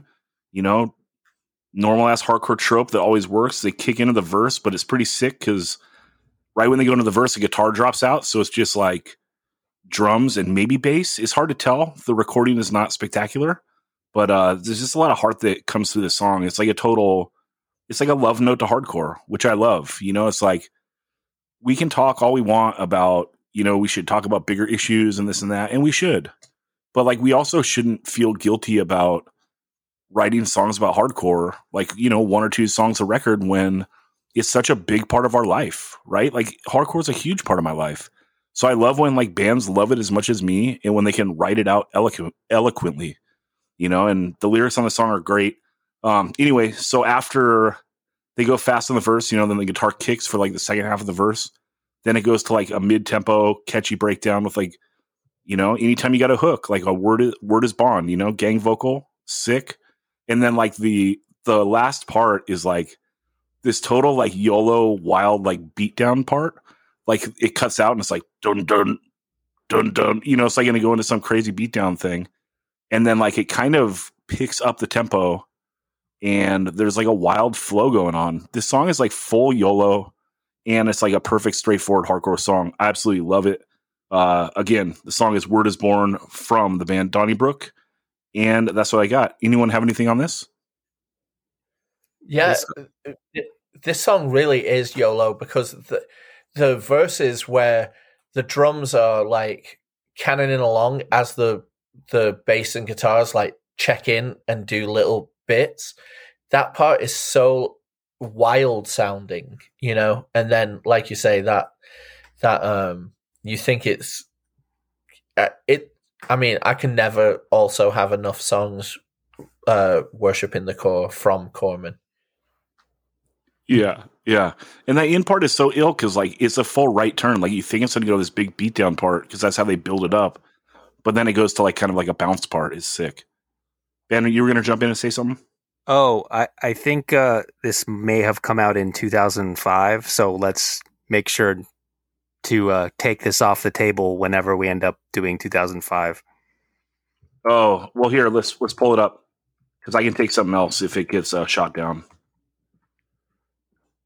Ew, you're right. Lions in this game, 05. I was looking. Yeah, you know what it is?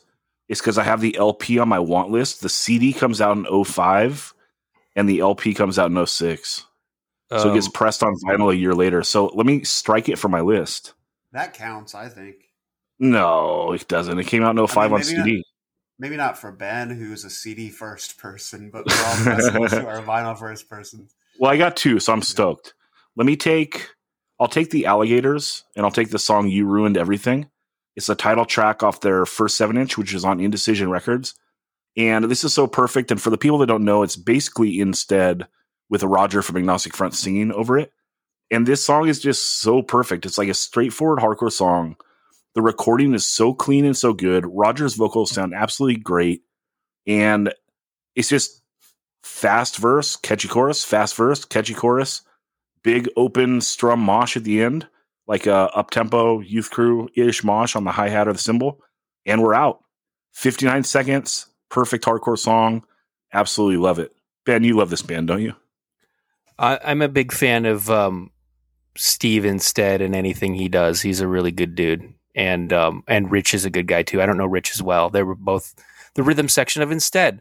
And the funny thing is, Rich wrote all these songs, and he even wrote the lyrics, and even sang the lyrics, and would send the recording to uh, Roger Miret and just be like, "All right, record your vocals over my vocals, and we'll just delete my vocals." And I've heard that stuff. Like Steve's played it for me, and I'm like dude, put this shit out as it is. And he's like, but then Roger Miret wouldn't be on it. I'm like, but this sounds really good. So maybe one day you'll be able to hear the rich vocal versions of these songs. Anyone else want to jump in on this, or Dan, you want to take your number six?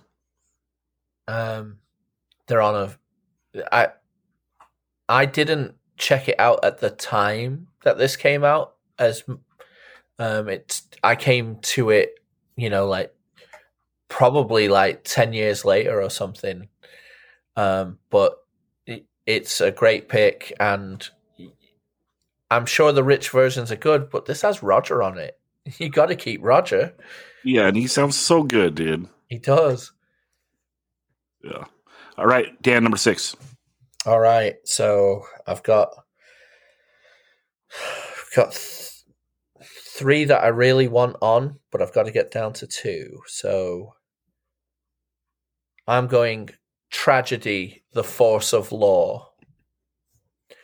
Um, this song is the second song on the uh, tragedy LP called uh, is it Nerve Damage? I believe. Um, I'm always bad with titles of things, um, but it this yeah, it's Nerve Damage.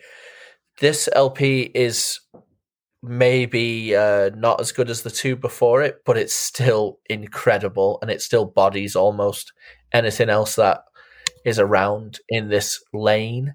Um, this song in particular is just so good. The way that it starts with the just the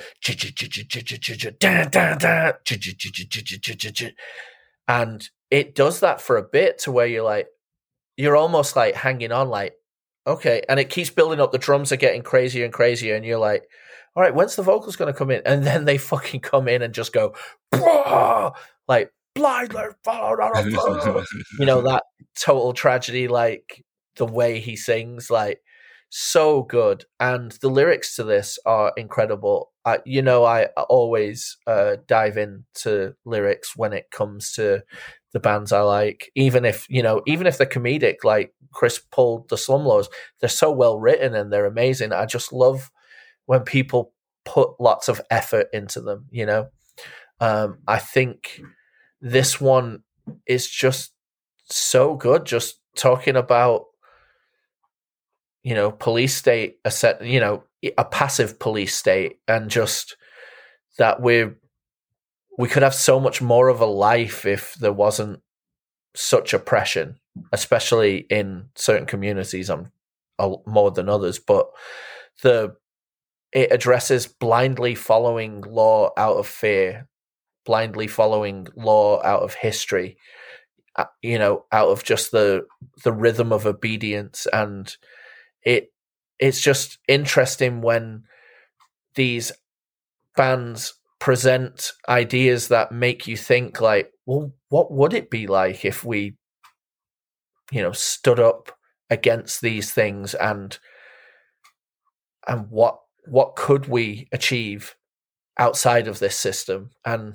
and those questions are one of the really you know backbone tenets of of what punk has brought to the table. And I think uh, there's never enough songs like this that make you think about, you know, getting outside of your box, thinking outside of of your life as it is, and uh, you know, just questioning philosophy, questioning the social systems, and just seeing, you know, do you think there could be something better out there?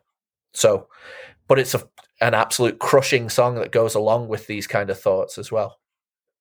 I'm stoked that you plucked a song off this record because I don't think I've ever listened to it. Because yeah, the mo on this was it's not as good as the other two, and then I think I was just listening to a bunch of other stuff and never bothered, which again was pretty lazy. But this was also before, uh, you know, before streaming and so forth. So you got to decide where you want to spend your resources, right? Yeah. So yeah, I just never never bothered with this. Chris or Ben, did you ever get into this? I think same for me. I just always went to uh, the first two records. Yeah, yeah, yeah.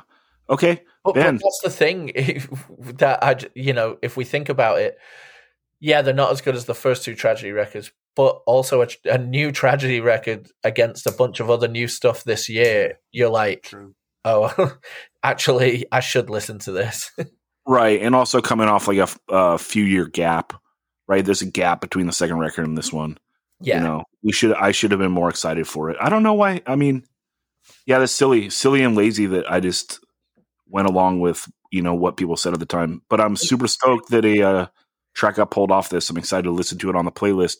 And everyone, as a reminder, 185milesouth.com. Click that playlist link at the top and listen to the songs we're talking about because that's what it is all about. Is the music. It's not about us talking heads. What the fuck are we doing anyway? Hey Zach, you were just listening to Coup d'etat the entire length of 2006. So. Guaranteed. Guaranteed i listen to my own band more than anyone else and i still do. Um because again like you know just touching on that um if you don't believe in your own band then why should anyone else? Right? Like don't put shit out there in the world that's not worth you loving. If you don't love it why should anyone else give a fuck about it? I always thought it was so stupid like you know years ago in the 90s or maybe the 2000s it's kind of done now when people would make fun of people for wearing their own band shirts, you know, like, oh, that's silly. It's like, why wouldn't I wear my own Ben shirt, dude? Like, first off, I get it for like five bucks, you know, so it's a cheap shirt, you know, and I love my band and it's like free exposure. Like, I want to put it out to the world. You know what I mean? Like, I don't know. If you don't ride for your own shit, why should anyone else? So that's what I think. Um, band, let's go to you for your number six. Yeah, my number six is another band from Boston. This is Social Circkle, spelled C I R C K L E. Um, the song is called Cut Loose, and it's from their EP Static Eyes. And so they were a band on No Way Records. And so we're going back to that early 80s revival government warning scene. And this song reminds me of the Angry Samoans. It's like this tongue in cheek uh, song about, you know, "Ah, I feel like uh, committing murder tonight. Got a gun, got a knife, gonna cut loose, gotta kill tonight. Kind of like, you know, very much in the vein of Lights Out by Angry Samoans. Like, ah, I'm gonna poke my eyes out. It's like clearly these people are joking, but it's like fun and good. And um, the production choices are very period correct too. The guitars are trebly and relatively clean. Um, listening again to this first EP, it sounds like tried and true 1.5. Like the later records are definitely much faster, but still maintain that snottiness. All the records are good, but this um, this is a really good one, and this is another one that I I think I found out about Social Circkle if they ever if they toured the West Coast. I found out about them after it had happened, but while they were still around, and it, I kind of I feel like I kind of missed the boat on them. Um, but they're definitely one of those top bands that were kind of imitating what nah, I wouldn't say even imitating, but they're, they're that were going for the early '80s thing, but really had a good sense of kind of music, songwriting, what made that music so great in the first place, beyond just like guitar tone or whatever, and they had that nailed too. So, have, have any of you dived into Social Circkle? No, is this on Spotify? Yes, it is. Oh, stoked. No, I can't wait to hear it. Yep. Cannot wait to hear it. Any Dan, have you heard this before? No, I haven't, and I'm I'm that's a a good um, description to whet my appetite. Chris, have you ever heard of this? I've never heard of it. Right on. I'm gonna put it on. I'm gonna cut loose. What's up, Chris? Round number Murder six. someone tonight. Yeah. Yeah. I I'm gonna go with a Hope Conspiracy song off of Death Knows Your Name. I'm gonna take They Know Not, which is the first track on the record. Um, it's a killer song. It starts out with a single single note that uh, reminds me a lot of this song "Promises Kept" by uh, a band. Um, it it has like a, that a similar kind of and then like some um you know the the one guitar holding that note and then some other stuff start to happen and then it just really bangs in it's just a real epic build up uh banging song and uh this record was just reissued by Deathwish. Um, maybe it was like a, I guess not 15 years. Uh, maybe it's 15 years and it came late. Anyways, uh, the reissue turned out really awesome. So if you're into this band and you haven't already, and there's still some available, pick it up because it's super slick looking. Do you think that they lifted a champion riff? I mean, if not like, you know, knowingly, clearly, it's just so embedded into their brain that they. Yeah. hey, who? no, I don't know. Like it, it, it's it's certainly one of those like, huh, interesting. But I mean, you know, I'm sure like millions of other bands have done that too. So it's like, you know, Yeah, Sure. but, but with the X'd up fists and sing alongs. I mean, for Hope Conspiracy for sure, especially at this period.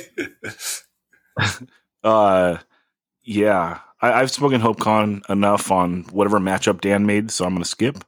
Dan, you have anything on this? This is yeah, it's great, and I'm really glad that a HopeCon song is actually getting on one of these Super Sevens because that's what we always get blasted in the comments. Like, how could you leave off HopeCon? You know, for every year that we've done where they've released something. Um, this is a great song. This is a good pick by Chris, and um, they really brought it live. I don't know if you ever saw them or if everyone listening saw them. They they brought they brought it to you every time. Um, always enjoyed playing with them and seeing them, and uh, I'm psyched that they're on there. Good job, Chris. Yeah, they were definitely always great live. I will say that. You know, it's just I I can't get into the records. Okay, round seven, heartbreak round. Here we go. I held this off to round seven because I couldn't decide between two songs. So I was hoping that one of you guys would pluck one of them. So I'm going to do a Daniel. I'm going to talk about both, even though you guys still have all your selections to go. Um, but yeah, so I'm taking the vows, of course. One of the most underrated hardcore seven inches ever came out this year, self-titled seven inch. Um, the song "Back from the Dead's" is like a straight up perfect hardcore song. Uh, it's a fast song, youth crew mosh to the end, where they hit like the perfect tempo, where like it's slow enough to be like moshy, but it's fast enough to be like up tempo and raging punk, and it's super catchy and great. But I'm gonna choose "Fall in Their Lines" because, dude, it's them rocking the scissor beat. They're going full YOLO, scissor beat, verse, chorus, verse, chorus, and then catchy breakdown at the end. Same thing, hit the perfect tempo, and they're out. So this seven inch, the whole thing rules, but these two songs are like nine out of 10, 10 out of 10 hardcore songs. Everyone needs to check this band out. It's one of the most underrated hardcore bands, in my opinion. And I mean, it makes sense that it's underrated, right? They only put out four songs ever, but this is fucking spectacular. Played like You two know, shows, so- maybe two or three. Yeah, there you go. So blame you guys. But uh yeah, I'm I'm on the list. Um and that's it, but I'm going fall in their lines by the band The Vows, self-titled 7-inch, Indecision Records 2006. What up? Dan, how do you feel about this and which song would you have taken if you're not going to take the other one? Um, I was going to take, the, or I would have taken the one that you did, uh, Fallen Lines. It's so, so good.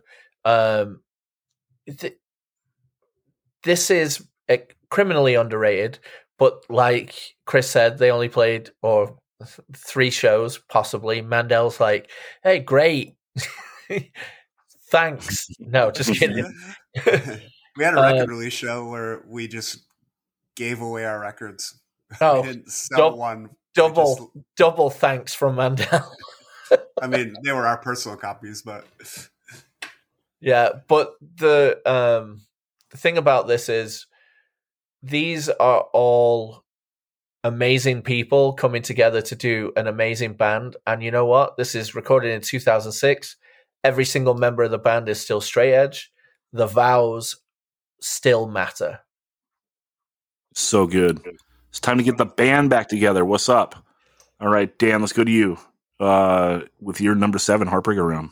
Oh, it's tough. It's tough. It's tough. Um, I'm gonna say I'm gonna land on this one. I'm going hard skin We Are the Wankers. This is so catchy. It is so good. And, you know, like I said, I like well written lyrics when they are, even if they're funny. This is a funny song that is talking about all the the bankers taking over London, and these are the you know hard skin of the wankers that are like uh, threatening to crush their skulls in and etc. Throw them off their million dollar yachts on the Thames and like make them sink to the bottom. It's a really hard skin are always funny. Like there's two tongues in their cheek uh, for every single like song that they put out, but they know how they are students of the Oi game. They're older dudes that have been around since like original like Oi pretty much. Like maybe, you know, they were very young around that time. But they've, you know, live in London, uh Fat Bob, the bass player, has very funny like old YouTube videos on Vice of being the angry record dude that works at Rough Trade and just talks shit on a ton of stuff. It's really funny. Um, but this song is so catchy. We are, we are the wankers. It's so good. I think everyone who's not heard it yet, that is going to, and you know, listen to this playlist, motherfuckers. I think they're gonna really enjoy this. This is so catchy, and I absolutely love it. It was uh, released this year on a seven-inch that came out of Japan. It's a hard one to find, but one two three four go the record store up here in Oakland. They repressed it in like 2012, I think, something around that time. So you can you can definitely get it for cheap compared to um, the expensive twenty five dollar plus version that came out of Japan in 2006. And speaking of one two three four go, I saw Hardskin play in the back room there and it and I've seen so many great shows in that venue. Like I've seen, you know, ceremony play there, which is always amazing. I've seen so many good bands, but I think I had the most fun ever at the Hardskin show. It was just the vibe, the the crowd was just loving it, and just they just brought it. It's amazing. So, Hardskin, we are the wankers. Yeah, and this is the Hardskin song where they shout out to uh, Stinky Turner of That's 185 miles south uh, trivia fame. Yep. Shout out Stinky, shout out Smelly. Yep, that's right. All right. Um, Chris, do you have anything on this, or should we send it to Ben for his uh, heartbreaking pick? Yeah, I'm not as familiar with this record, uh, but I think we've talked before about how like Sunami is to beat down what uh, Hardskin is to Oi. You know, like two tongues in cheek, uh, very much students of the game. You know, it's not satire; it's just you know turned up to eleven, like the style that they love, and uh, and it, and it makes it awesome. And I think they're also similar in that it's kind of chaotic. Like there's kind of like uh I don't know, like people yelling over each other at times in ways that like make make it just sound like chaos. And it's Shout out 185. Yeah, yeah, exactly. Ben, let's go to you, number seven. All right. Uh, for number seven, I am picking a song by a band called Rabies. Uh, the song is called "You're Gonna Blow It." You're gonna blow it. It's from their Disease Core EP. They are a self-defined disease core band. They're one of one. That's the genre. They're the only ones that belong to the genre. These dudes were from Venice and South Santa Monica and Mar Vista, like West LA area, and they were they're about 10 years younger than me.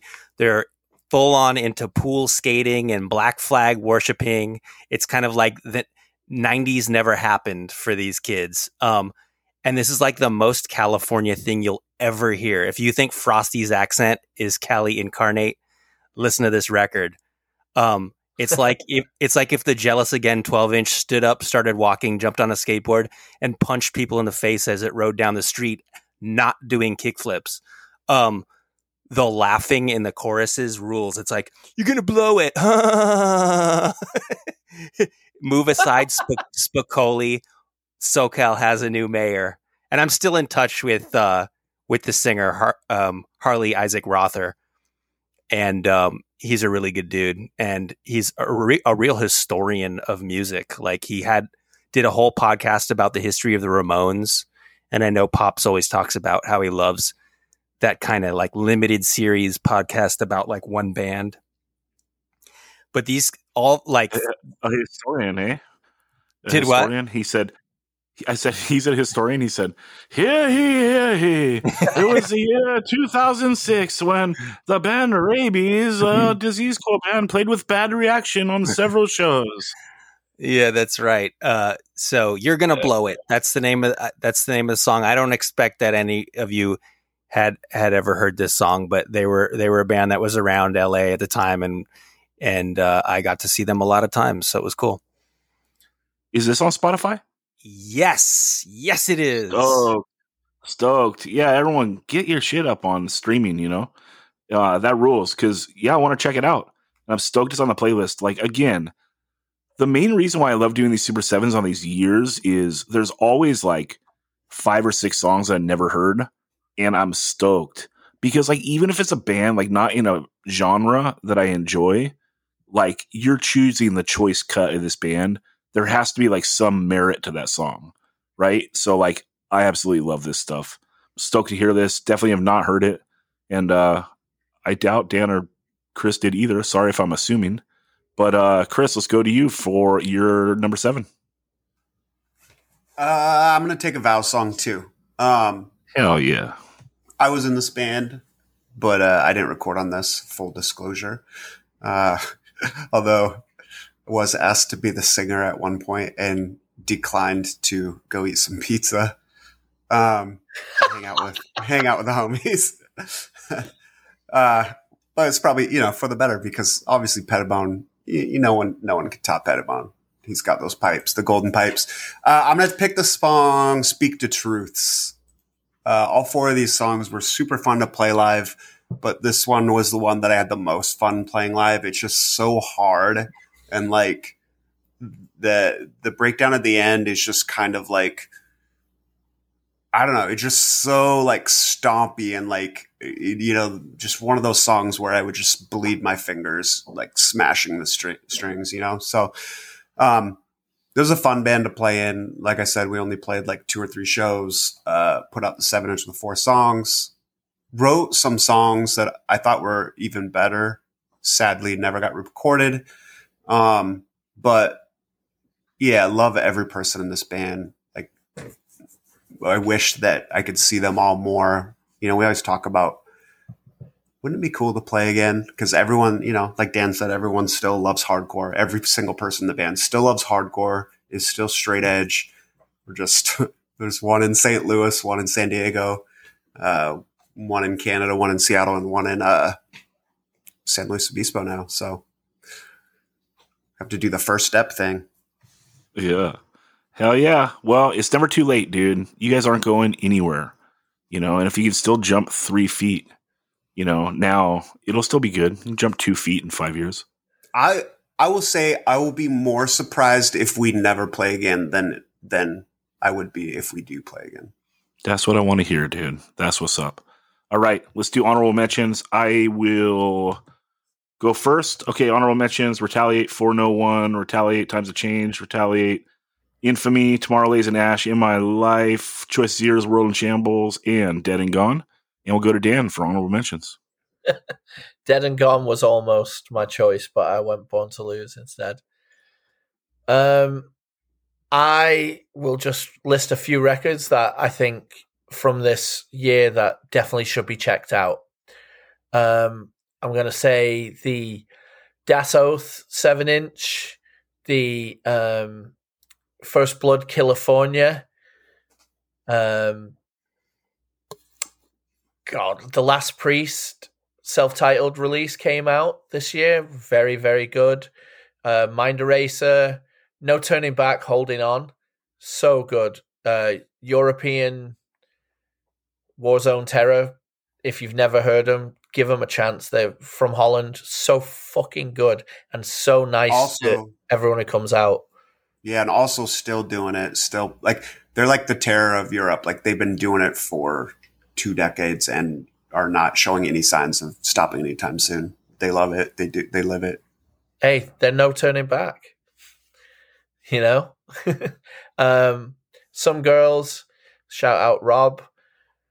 Um, that's heaven. Heaven's pregnant teens came out this year, and um, triple threat. The uh, which I always thought was a bit of a a bit of a um, kind of egomaniacal name because you know oh we got three dudes from X bands you know calling themselves triple threat but it's it's pretty good and uh, the first step what we know it's already been discussed by Ben but that was on my list so good Hell yeah. Dan, honorable mentions. uh, Criminal Damage LP, which was talked about by Dan. Bad Reaction, my band, Symptoms of Youth LP. Uh, hear ye, hear ye. Uh, Car- Carbonas, Carbonas, the self-titled LP, which is not on Spotify. Although there is a self-titled LP that is on Spotify, that's not this album. I don't get it. Um, Bad Antics, self-titled EP, also not on Spotify. Instead, their cover of Dag Nasty's One to Two, which is on the They Came for Your Milk Money compilation that came out this year. So this is the last recorded instead song. In Defense, this is a band from the Midwest who is kind of jokey, hardcore band. They have lots of records. Even that came out this very year, they have lots of records. Uh, Retaliate, Coup d'etat LP, Champion Betrayed Split, Never Healed Violent Minds Split EP, not on Spotify. The band Justice from Belgium, the Up and Down Push It to the Edge uh, 7 inch. Annihilation Time, the Cosmic Unconsciousness EP. That the Vows self-titled and Triple Threat Into the Darkness LP. And I never got I never figured out I never never even asked why they were called Triple Threat. I didn't I didn't know that that that's because it refers to three of the members of the band. But anyway, they were cool. Tim's cool. Uh, got to see them this very year. Opened for Bold. Actually, Bad Reaction played that show too. So that's what I got. Hear ye! Hear ye. Chris, honorable mentions.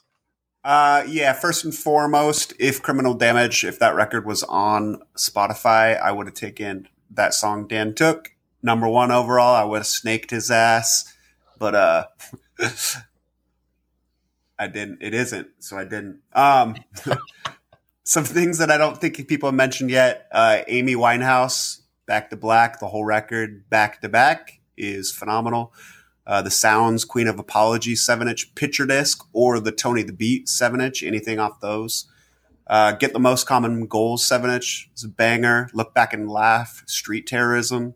Yes Time to Escape, 7 inch, In Stride, 7 inch, uh, another uh, Northwest great, In Stride was from Canada.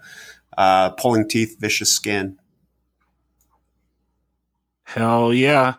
2006. Pretty banging year, dude. I enjoy it. And uh yeah, any sort of final thoughts, anyone? Dan, we can go to you. it it's a surprising uh nice mining of the past revisiting stuff that you know we always talk about how f- probably like 1998 to 2007 ish that's like a somewhere in there there's a lot of stuff that gets forgotten. And this is uh just such an awesome thing to go back and do. That's why i love the super sevens. It just it it gets you out of listening to the same stuff that you listen to all the time to like research this stuff and like really dive into a year and it makes you just dig up gold i love it Yeah. Closing thoughts, Ben? Um, this is a year that, I mean, it really only takes a handful of records to make a year kind of a good year for hardcore. You know, the first step LP, the government warning LP, we're already, you know, on a good path there with those two. So I thought this was like surprisingly a good year because when we did the 2001, I found that to be surprisingly a disappointing year. And I never would have thought that 2006 would be a better year than 2000. But uh, apparently it is, at least in my opinion. Uh, there's like a helicopter with a lot of background noise. Uh, Chris, final thoughts.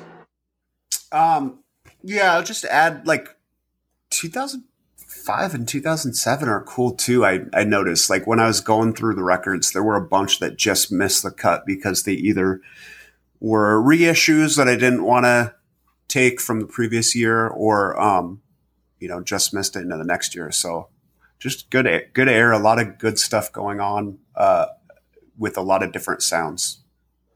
Yeah, when it comes to 05, don't be jacking my Donnybrook pick. What's up? Okay, uh, Daniel, where can people find you?